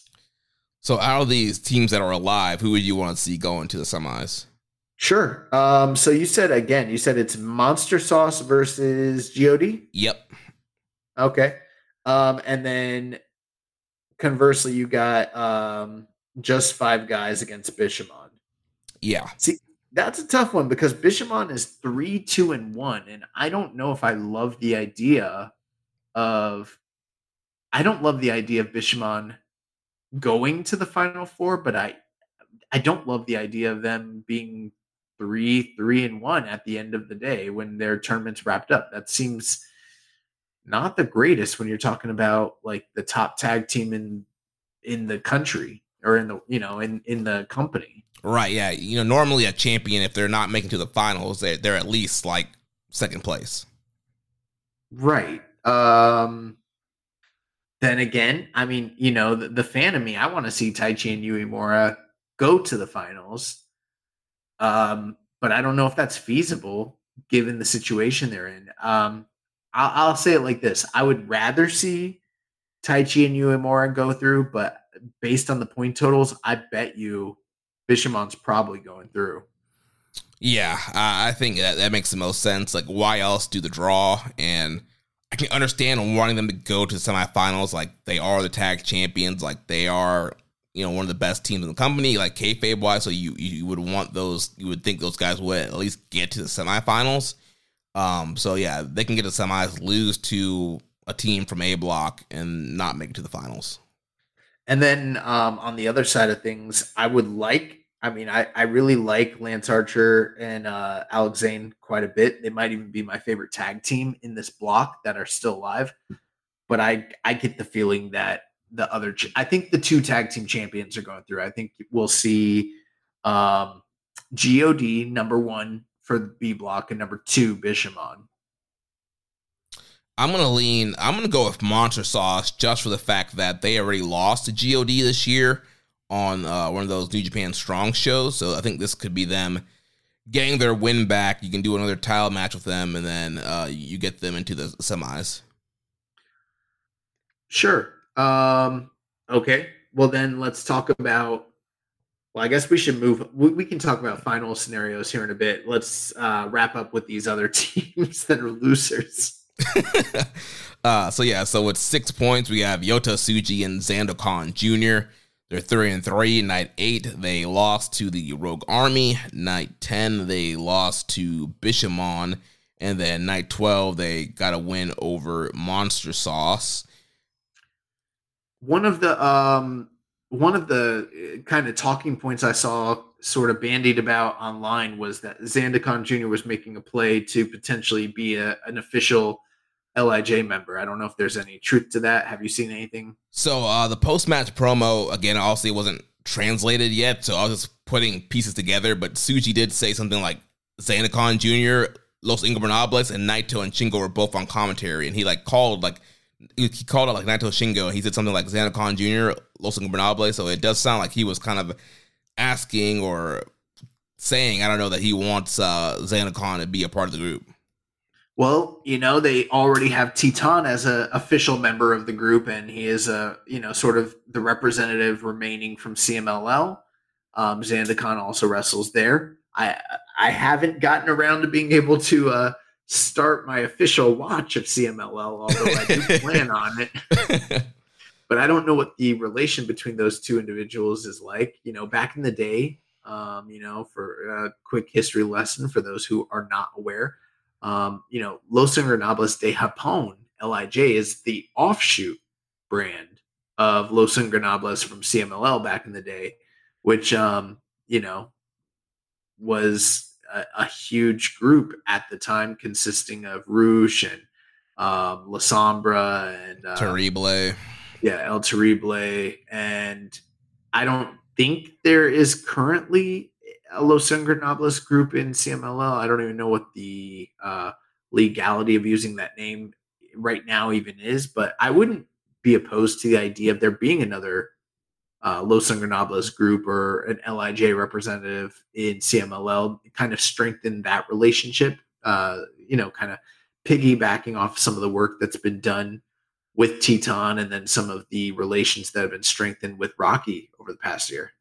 Yeah, I think it'd be great. I think Khan Jr. is awesome. He fits everything about LIJ. So yeah, I think it'd be super cool if they did uh, go forward and, and, add him to the group. And yeah, you can have him and Titán team in Mexico together. Yeah, plus, you know, uh, Fantastica Mania is right around the corner. I don't know if they've announced Khan as uh, someone on that tour, but I would love to have him back soon. Yeah, yeah. Uh, so another team, uh, Atlantis Junior and Soberano Junior, they are two, three, and one with five points. Like we mentioned, they had the uh, 30 man time limit draw on night eight with Bishamon. Night 10, they lost to Taichi and Uemura. And then on night 12, they lost to Phantasmo and Hikuleo. This booking, the two, three, and one, is the kind of booking that, like, say, for instance, Gates of Agony probably should have received, you know? Mm-hmm. You you win some, you have some great showings. You lose a little bit more than you win, but you have the big statement match against the champions, going the distance, and you know, um, night in night out, you get a lot of great experience. The fans come to know you more, and when Atlantis and Soberano come back uh, next year for CM, you know, CML is going to push them, but also when they come back as uh, part of the Fantastica Mania tour, which, uh, granted, New Japan audience is not strangers to these names, but they'll be even more over. This is the way you utilize outside tag teams and talent when you have them. Yeah. And they've been a lot of fun to watch. I think it's it's been great to have a uh, CMLL team in this tournament. Lots of flips. Uh, again, the, the, when they were in there, Phantasmo, that was a lot of fun to watch. Um, and you know they can also they can throw the hard hitting too. They're they're throwing some hard chops in there with uh, Taichi and Uemura on night ten. I yeah. noticed that they've been they've been throwing some big chops and big elbows, and you know that's one of the things that uh, it is kind of a, a, bit of a shock when you watch uh, lucha libre. Very often, they're not really throwing believable hard hitting strikes like you're used to in say puroresu, but these guys kind of you know they got the the they understood the assignment. They're out there banging. Yeah. Um, and then the Bishamon match was a really fun match, and I was not expecting them to go the, the time limit draw because, like you mentioned, it's been so rare in uh, World Tag League that you, you see these kind of draws, and um, so yeah, they went the time limit, and that was a really fun main event. So next team, uh, Rogue Army, Bad Luck Fale, and Jack Bonza. They are two and four at four points. Night eight, they defeated Tsuji and Zandokan. Night ten, they lost to Phantasmo and Hikuleo. And then on night 12, they defeated Taichi and Uemura. Yeah, they're there to to make the math work. Beat some guys to spoil them, beat some guys to bring them down so the point totals make a little bit more sense. And uh, you know, that is what it is. Yeah, I mean, uh, Bonza's been fine. Fale is Fale. uh, yeah. He likes to stand on guys' backs. That's his thing. Tong Tongan massage parlor. Parlor. Yeah, yeah. Uh, in the last He likes to swindle guys out of their money for intakes. you know, Uh, it is what it is. then the, the last team here, Yuji Nagata and Was it worth it? Minoru Suzuki. They're they're one and five with two points. Uh, night eight they lost to Phantasmo Hikuleo. Night ten they got their first win over Zayne and Archer, and then on night twelve they lost to Bishamon. Yeah, when you told me that they they beat Monster Sauce, I was surprised by that because they've already lost so many matches in the tournament, and then they turn around and dropped another one to Bishamon. so, um, you know, I don't know. Th- There's no love lost between these two guys. They've had dissension the entire time. It's been it's been uh, a fun little experiment. This is sort of what you expect to see with dads in in the tournament, and uh, that's where we're at. Yeah, and also uh, like you mentioned, it's the whole you know can they coexist? No, they've been you know chopping for tags and arguing with each other. And even the one match they did win, Suzuki showed respect to Archer and Zayne, and he walked right right past Nagata. Even though Nagata Nagata was the one that got the win for the team in that match. Well, uh, that's going to do it for our review of the blocks. Let's jump into upcoming nights. So, um, this coming Wednesday, the 6th, World Tag League Night 13 A block finals from Karatsu Athletic Stadium. Uh, we open up the show with Atlantis Jr., Soberano Jr., Tiger Mask, and Hanma taking on the LIJ team of Bushi, Shingo, Tsuji, and a mystery partner. Uh, Zandokan, sorry, I copied this from uh, Cage Match. They haven't oh, I was like, who are they teaming with? Who did I miss? they didn't update yeah, the card. with uh, Z. And then um, second match of the night, Monster Sauce and Wato team up to take on the God team of ELP, Hikuleo, and Jado. Third match of the night, Suzuki, Taguchi, and Nagata take on the Bullet Club team of Fale, Bonza, and Ishimori. Fourth match of the night, you got, got uh, Goto, Okada, and Yoshihashi taking on, uh, along with Hiroshi Tanahashi, taking on the Just Five Guys team of Douki, Sanada, Taichi, and Uemura. And then in tournament action, you've got Narita Umino taking on Evil and Yujiro. All four men are eliminated. Um, the sixth match of the night, the Chaos team of Ishii and Yano versus uh, the United Empire team of O-Khan and Henare. Yano and Ishii control their destiny. If they win, they are in the finals. But if they lose, then uh, War Dogs versus TMDK will determine the first and second place winners of the tournament or of the A block. Seventh match of the night, you've got TMDK versus Bullet Club War Dogs, um, Coughlin and Gabe Kidd. And then the eighth match of the night, Kiyomiya Oiwa versus the Gates of Agony. All four men are eliminated. I'm assuming that based on what I'm reading here, this is not the actual lineup for these final four matches. Correct. Yeah, the the full card order has not been announced as of this recording for the final A block night and final B block night. Okay, so it's very likely, just guessing, but it's very likely we'll see Team DK and War, War Dogs in the finals, and then earlier somewhere on the card, uh, in the in the last four matches, you'll see the Chaos Team versus United Empire. Would be interesting though. It would be interesting if hypothetically Team DK and War Dogs faced off earlier in the night, and then in the final match of the night, you had Chaos versus United Empire. If they're in, they win, and if they lose, then the other two teams both make it through from the results of what already occurred. Yeah, I think for an excitement standpoint, that would be that would be better. Yeah, have uh UE versus Chaos the main event, and then have TMDK War Dogs be the semi main. Uh, I did have a question from Discord Daddy. Any teams that have outperformed your expectations and any that have underperformed? Um, I don't know if there's any teams that have outperformed my expectations, but I mean, I've really enjoyed Monster Sauce. Uh, they've been a lot of fun to watch. Kid and Coughlin have been awesome. Narita and Umino, uh, TMDK, but uh, all those guys are really good. So it's not like they overshot my expectations. The teams that I knew were going to be bad were pretty much serviceable at best, you know, so they were in most cases better than I thought they'd be. And the teams that I thought were going to be good were in many cases better than I expect them to be. The, the tour overall has been a lot better than I thought it was going to be in general, except for the booking. Yeah.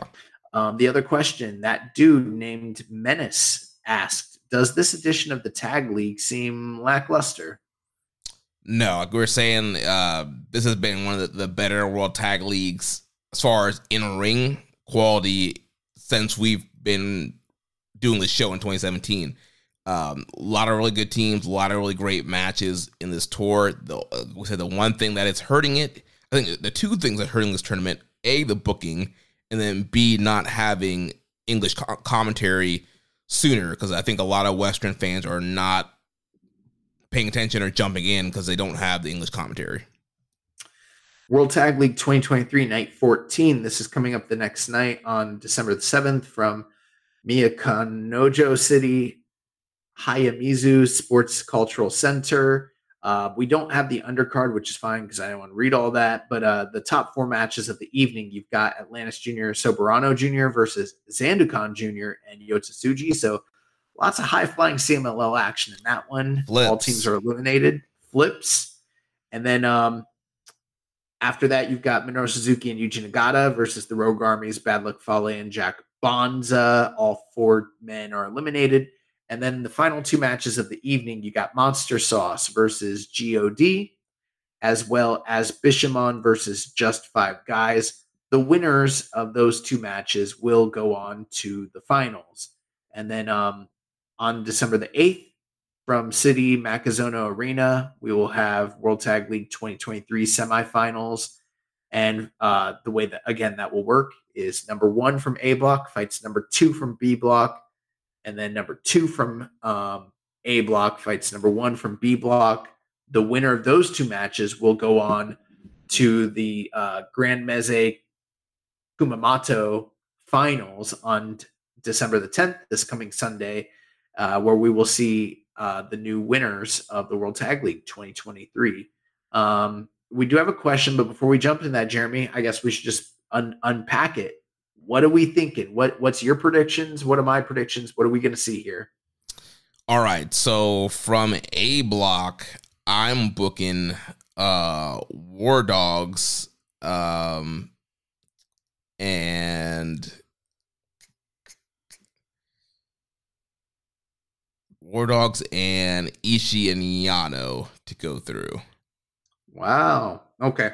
Well, let me ask you this, uh, just to kind of help me out. So I've got War Dogs as well as TMDK going through. Actually, yeah, you know what? Yeah, I'm gonna go with TMDK also.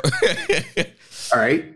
Okay. So if they both win their matches, oh, okay. So the way that that works is whoever wins the match between those two is So one and two. right, yeah.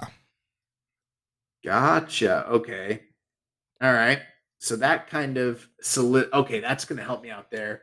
Doing some real time, doing some real time math here on the show. Yeah, pulling up pulling up my notes here. So uh so if the the War Dogs have to win to get in, so I would have well I guess yeah, the winner is first and second. So who you gonna have win that that match would be your your A one. For me, to completely depend on how things shake out for the B block in ter- just for my booking. So. Mhm.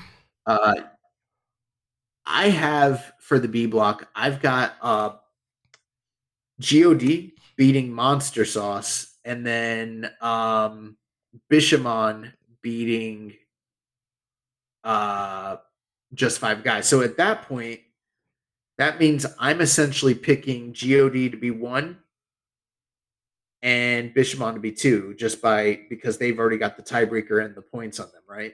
yeah. Okay. I'm I'm gonna go with Monster Sauce and Bishamon. Gotcha. So for me, then the, I think the thing that makes the most sense is, ooh, see, God and Bishamon are both baby faces, so War Dogs could hypothetically fight either of them. Um,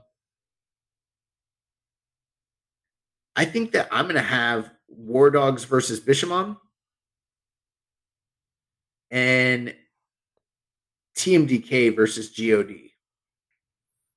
Okay, I'm gonna do Monster Sauce versus War Dogs, and then Bishamon versus TMDK, and then you can finally have TMDK get their win back on Bishamon. They go to the finals, and then I would do Man, see, I, I hate these finals. yeah. The hard thing is I, I'm not a fan of these finals at all. Now that I'm seeing it on paper, I'm like, is this really what we're doing? Yeah, because I, I, because if War Dogs win, the way I have it set up, then you have a rematch of War Dogs and TMDK from A Block. Uh, Having Bishamon in there at, at all kind of ruins the mojo entirely for me. yeah, Fuck, bro. I don't know. Um, at this point, you might as well just have fucking God go through, win, win both of them, and just unify the fucking titles because you know the women's titles basically don't exist anymore. You could just unify those shits, and then the other, the the the never men's title or the strong open weight men's title is about to get unified into the AEW Triple Crown. So I don't know. You might as well just have God go to the Tokyo Dome, whatever. oh man, I, I want actually, I actually want War Dogs to win, but yeah, the scenario you laid out could make sense if they're trying to get rid of the strong titles. Yeah, you have, you know, you you already had uh what's his face uh Obari tweeting out, you know, is strong greater than IWGP. You do, you do the unification match at the dome. Did he say that? Yeah, he, he put a question. He was like, after uh they beat Bishamon, he was like, is strong greater than IWGP?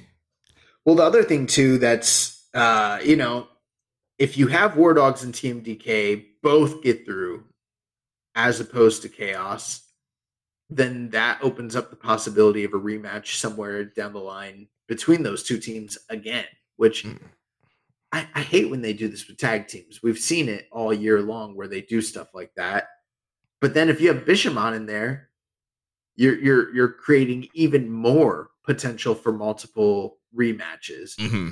But that's all kind of classic Gedo booking. and I hate it. Yeah. Um I, I think when you lay it all out, I think it I think it looks very favorable for God to win it all. But I want War Dogs to win to win it all.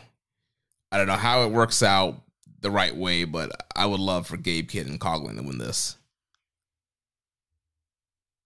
I mean, yeah, you could have. I mean, if you were gonna, if you were gonna have War Dogs win the whole thing, the way I would do it is you would have, um, War Dogs lose to TMDK, but Ishii and Yano also lose, so they go through. War Dogs beat God to go through, and TMDK gets their big win over Bishamon. And the finals is a rematch between Team DK and War Dogs from the A Block finals, and you have War Dogs beat them. Mm-hmm. Yeah. That's the way you would do it. That's the way I would do it, anyways. Yeah. Let's- Which I'm fine with that too. I would li- I would like to see those guys go through. I mean, if if I'm looking at the the field and I'm wanting to push new blood, the only teams that would make sense from that standpoint would be War Dogs, Monster Sauce, uh, just five guys, just for the fact of Yuya. But then you you know you got Taichi there, and I guess you could squeeze them in, or God. yeah. Uh, I don't know. I'm I'm going all War Dogs here. it's hard for me because like in reality i just my heart as a fan and this is bias but it's i just think it's poetic you should have had umino and narita go through they become the 100th iwgp tag team champions i i don't understand why we're not doing that and it's hard for me to reconcile and it's not just because i like them because i actually I, I i wouldn't even say i'm the biggest fan of theirs it just means from a booking standpoint that just seems like the thing you should be doing yeah, it, made all sense in the world. Like if you're not putting those guys in a single program on the dome, put them in the tag title match. Like it made all the sense. I mean, Narita's a guy who's already had two singles matches on the dome, and now he has nothing right now. Um, so yeah, it would have made all sense in the world to put these guys in the tag title match, have them win the hundredth title, give them a small little reign as tag champs, then use that. You know, they lose a belt, and that be the thing that really gets them broken up and kickstarts their singles feud.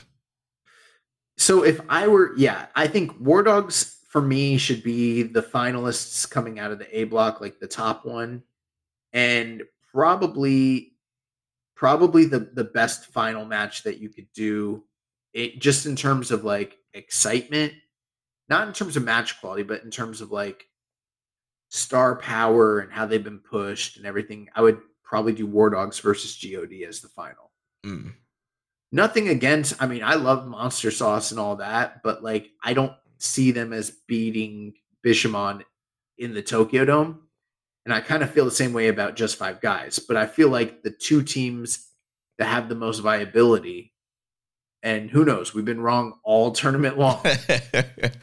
but I, I, feel like War Dogs and God would be the ultimate baby faces versus the ultimate bad guys the former Bullet Club members versus the current Bullet Club members. You know, that would be, and none of those guys have won the the tag team titles, but they're they've all been strong champions. That's probably the finals you should do. Yeah, let's do that. Uh, I'm down with that. Yeah, I'm fine with that. And then, you know, whoever goes through, just have them beat Bishamon, I guess. Yeah doesn't at this point the unfortunate truth is i don't care which one wins and, and that sucks because i should care a lot more the tournament's been great but the fact of the matter is i'm left wanting at the end of the day yeah like you mentioned we got the finals there so yeah that'll be december 10th um, on the final show we did have some uh, big names announced we had a question here from barry wall who said just saw four top stars announced for December 10th, and it's the top four homegrown stars. If Finlay shows up December 10th, does that does does him not being present and also not being announced make him seem like an afterthought and feed in the comments about him? I haven't seen who's announced for that show. So I'd be, but um I'm assuming like what's the deal? Like Ospreay and Mox are on the show. No, they announced like uh, I think like Naito, Tanahashi, like four domestic, top four domestic stars, Okada. They announced them all for like the final show, um, but they haven't announced like Dave Finlay yet. Well, he's not on those guys' levels. Yeah, I don't know. I don't get the question. Uh, Is think- he like yeah, like he's not he's not seen and viewed by the company as one of those as a caliber star as those other guys.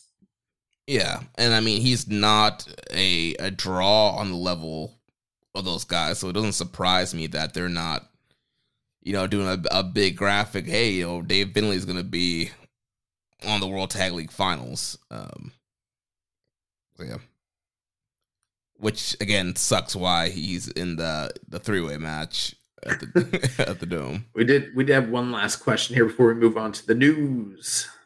Yeah, Death Triangle 720 says, could you potentially see the heavyweight tag title match becoming a four way since, since the champs have been pinned during tour? Uh, unfortunately, yes, I could see a situation where we wind up with like a three way or a four way scenario, but I'm never a fan of it when it's, you know, uh, a multi month long tag league final, the whole prestige of the tournament is the winners of the tournament go on to challenge for the title at the Tokyo Dome. And I hate, and I mean, uh, this has been pretty consistent in the times where they have done this and they've shoehorned in another team as a challenger. It negates the entire purpose of the tournament to begin with.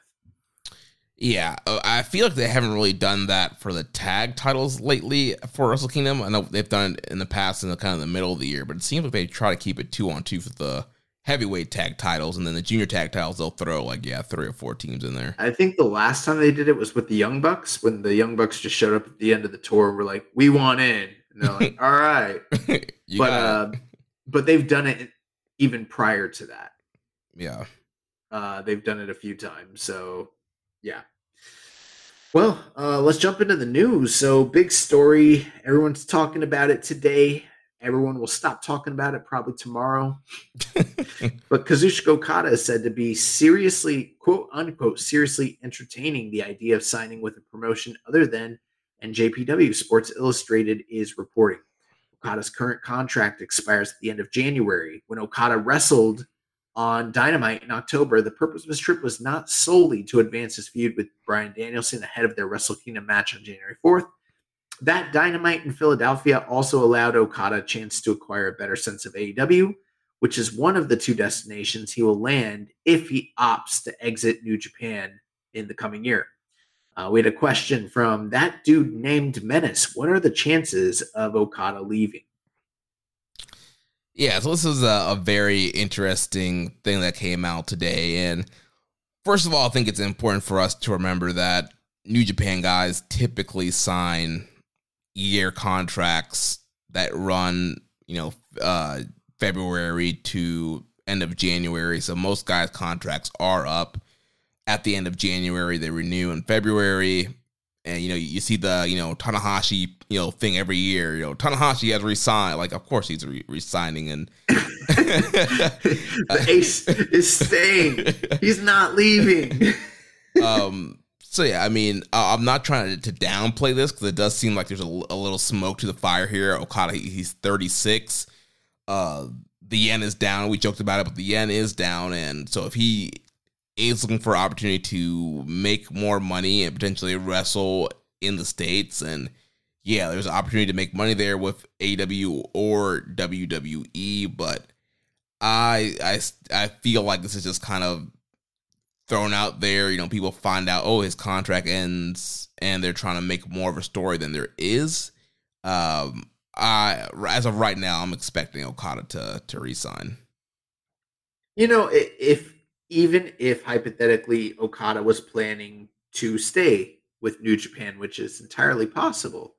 Um, I don't know why my voice cracked there. Possible, but uh, you know, it wouldn't be unwise of him to send some feelers out there and put the word out there because if you are New Japan and you're you're seeing people jump ship and you're worried about losing your flags flagship star, um, maybe you'd be more inclined to give him and more of what he wants and use him to a greater extent in the coming years, um, provided you can see his you know desirability w- with outside larger companies than yourselves. So it's not really um, an unwise decision on his part to kind of play the field. Um, at the same time, you know, there are reasons that we highlighted last week where he might stay, you know, family ties, having a kid, uh, his wife's career, um, his allegiances to New Japan Pro Wrestling, and, you know, his security at the top spot there. At the same time, you know, every nobody, everyone else that has kind of uh, honed in and, and added their two cents has kind of mentioned he has done virtually everything there is to do in the company. Maybe he is looking for a new challenge. Maybe he wants to broaden his horizons. Uh, maybe he's he would be looking to work in not necessarily easier style, but a softer schedule. Um, he is 36, and this will probably be the last. You know, depending on the the length of years, it will be one of the last uh, major contracts that he signs in his 30s. And you know, the the the health span of, of a top end wrestler only goes so far. And, you know, if he is looking to uh, provide for his family and everything like that, maybe he is maybe potentially looking to make a, a jump that I wouldn't even put that outside of the realm of possibilities. It would be, in my opinion, extremely detrimental to New Japan Pro Wrestling. If they lost Kazuchika Okada, um, I mean, at that point, like, yeah, that would be fucking horrible yeah. them. And I, but, uh, and I, I said this in the group chat earlier today. If Gedo lets Okada and Ospreay leave without putting anybody over on the way out, he is getting drafted next year in FOH, and he does need to FOH, and we need a new Booker it's not even just him. Uh, management, Kami Obari, those guys need to also take a look at what they're doing and you know figure some things out. Um, I saw a very negative tweet earlier today, again from friends of the show, Super J Cast, where uh, go ahead and read it. They were basically saying like this company needs to figure out what the fuck they're doing because there's a lot of things that they're privy to that they're not talking about where they're like, you know, not only are fans not going to want to watch your your show, but people aren't going to want to work there if you don't get your house in order, you know? Mhm. And uh so you know, who knows? Who knows? But I I'm not I'm saying personally and this is just my own guesstimation, I don't think he jumps. Yeah, I I'll- think he's I think he's just in a very comfortable spot. I wouldn't be surprised. I mean, we've heard stories since the pandemic of people taking pay cuts. And I know that, like you mentioned, the economy is not doing the hottest and the company's not necessarily at their most profitable, but they're at a point where you can't afford to lose Okada. So you give him whatever the fuck he wants. Yeah. And, you know, there's, there's a ton of new guys for him to work now. Is the, the whole story of him facing off against, you know, the next generation of guys. And you got to have one of those guys beat him. So there is a lot, it's, it's not like a lot of uh, accomplishments for him left to do, but there's a lot of new opponents and stories. He can kind of be that kind of Tanahashi to these younger guys. uh, the, the last thing I'll say, just as a fan, AEW would fuck him up and WWE would fuck him up in different ways, but they would 100% fail to capitalize on Kazuchika Okada. Mark my words. that He would not be a top end star or a top end draw. There would be benefits to him, certainly, professionally, monetarily. He- would benefit. And I'm not even saying he shouldn't take those benefits if he so chooses but from a character standpoint and a star standpoint, they would a hundred thousand percent fail with Kazuchika Okada. It would be an indictment on the booking of both Triple H and Tony Khan at that point. I promise you. Man, send that man to CMLL. I don't. I don't think they would. I don't think they would know what the fuck to do with them either. I honestly don't. Um, tick. uh, Moving on, tickets will be available to fans worldwide for New Year's Dash starting Friday, December eighth at 10 a.m. Japanese Standard Time. So if you're going to be in the country, you want to attend New Year's Dash, tickets will be available. Um, or they already are. Yeah, they already are. No, they're coming up. Yeah, I don't even know what date. I don't even know what the date is. this Friday. Masa Kiyomiya or Kitamiya has called out Tomohiro Ishii for a singles match at New Year's uh, at the New Year's show at the Ariake Arena for Pro Wrestling Noah. So big meaty men slapping meat. Yeah, let's do it. Saturday, December 16th, Crystal Palace National Sports Center, London, UK, Rev Pro Uprising. Zack Sabre Jr. versus JJ Gale has officially been announced for that show. Yeah, should be fun. And then finally, this past weekend, Chris Hero and Kenta teamed up to take on Kevin Blackwood and Titus Alexander at West Coast Pros Monster. Glad to see Chris Hero back in the pro wrestling ring. Uh, we shared a, a, a tweet earlier today. I loved where Kenta cut a promo and he said, I just want to say one thing. I'm home. yeah, Kenta has not uh, let his hate for CM Punk die down whatsoever. And Yo, he's a clown, bro. Not not well, both are, but like Kenta is just a hilarious. Like he's he's always clowning, bro. He's so funny. yeah, I saw a tweet. I think it was last week. He was like, "I hope CM Punk comes up with a new finish, so then I could steal it." oh man. So we have a few questions here, and then we'll uh, wrap things up. Uh, so our man Rod Easter, uh, first question here, he says, uh, "Boltin or O-Khan, who you got in a shoot?" Oh, um, I I have honestly I have not seen enough from either gentleman when it comes to their actual like credentials in terms of mixed fighting to know who would win in a shoot. Um, giving it the eyeball test just based off of pure optics, Oleg Boltin looks like the more uh fit individual of the two, but you know, as far as I'm aware, and maybe I could be wrong here, but I only know of his, you know, um, collegiate and you know amateur professional wrestling accolades. Whereas, you know, they say O-Khan is trained in a variety of other martial arts, which maybe could give him the edge. I, I'm not quite sure. Yeah, that- is hard. But like when I saw, you know, O-Khan and um, who was he shooting there with uh recently? Yano? Yeah, him and was it, no, it wasn't Yano. It was some um. Oh, you mean uh during during the uh tag league match? Yeah, Uh was it him and Oiwa? uh, yeah, might have been Oiwa. Um, We talked about it last week on I the know. show. Yeah, we did. I forget who he was. Yeah, there was one match where they were doing, exchanging a bunch. It might have been Oiwa. Uh, and O-Khan looked really good. Uh, O-Khan, O-Khan does look good. I just I've never I uh, from what I understand, Oleg Boltin topped out at a higher level when it comes to like the world rankings of amateur wrestling, which is, that's not an easy feat. But I mean, O-Khan is you know, there's a reason in MMA you you need to know more than just wrestling in 2024. So in a real shoot, depending on the rules, I would give the edge to the guy that knows more about mixed fighting. Then again, Oleg Boltin, guy's name is Oleg Boltin. How am I to know he doesn't know? He might know some fucking sambo. You know what I mean? Like, right. Might pull some I don't. Krav Maga or something. Well, Krav Maga is Israeli uh, military fighting, but I don't know what his background is. Maybe he can fight. I don't know. yeah.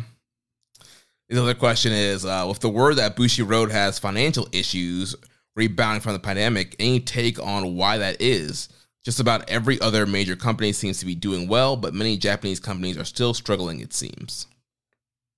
Um, yeah, I mean, without delving super deep into it, most of these companies operated and behaved in a much more ethical and moral way during the pandemic, and were also um, had their hands tied for a much longer period of time during the pandemic than their Western counterparts did when it came to the relegations of the different cities, counties, and you know, um, municipalities and stuff like that. Like in terms of what you know, attendance size, people being allowed to cheer, and they they just went through a, a very difficult time. Like the company was operating at a deficit for a good portion of of that period, and a lot of people had to take pay cuts, and they haven't quite rebounded since that time. And uh, you know, it, it, they're not like AEW and WWE where they were labeled essential businesses and allowed to operate with impunity during the entirety of the uh, of the pandemic. So Yeah, I think another thing, another difference too is with Western companies, AW and uh, WWE, they had TV contracts. We talk about this all the time. Like Yep. Western wrestling is about the TV deals. That's how they're making money now. They're getting most of their revenue from these big TV deals, whereas a lot of Japanese, most Japanese promotions are live event based. So you lose three months of live event based business, uh, then yeah, it's hard to recover. And like we mentioned, um, you know, they were they quote unquote they say they were like only you know a couple months more from closing New Japan altogether had they not came back from the pandemic. So um, it's still you know rebounding. They, they, took things a lot more seriously. You know we had the whole clap crowds and limited capacity, so they were losing out on you know the chance to get full houses or you know bigger gates with limited capacity. So yeah. yep. Uh, the next question here from Pumping Bama. Uh, it's obviously not set in stone yet, but at this point, none of the Musketeers and Yuya are on the main card of Wrestle Kingdom. Do you think it's time to have a serious discussion about the future of the booking team if it stays that way? Yes. Yeah. I, I, if these guys are not on the dome and there's not big plans for them, we need a change on top quick. Uh, then last two questions here from Def Triangle 720. Do you think the New Jap- that New Japan could pull what they did in 2018 when they decided to change plans and have titles change hands before the dome? What titles changed hands just before the Tokyo Dome? That's what I'm trying to remember because I think maybe he's referring to uh, Will Ospreay beating Taichi for the Never title just before he fought Kota Ibushi. Did that happen? uh, yeah, that might have been it. But was that when was that match? I don't remember. I don't. I don't think it was at. I don't think it was at Tag League, and I don't think it was at Road to Tokyo Dome. And actually, I could be wrong there. Wasn't it Kota Ibushi that was the never champion going into that match? Yeah, he was. Yeah, and then Ospreay won the belt from him. But I think Ospreay had to beat Taichi to get that title shot. I don't remember what titles switched hands in 2018 just before the dome. And uh, the only belt I could see changing hands before the Tokyo Dome is the KOPW. Yeah, I feel like everything's gonna be pretty set in stone. Going or, or the or um well, I guess you know the strong open weight or I'm sorry, I keep saying strong. Yeah, the strong open weight title. Who knows? That that could change hands. But I don't even know. I don't even know if that's even going to be on the dome. And then uh, you know the women's belts, all those titles that don't really exist anymore those ones could all change hands. But uh the real titles, nah. and last question: Do you guys think Rocky should be a part of the creative team for the Japan side when Strong dies? Well, a I don't know that he's not already involved in creative on the Japanese side of things.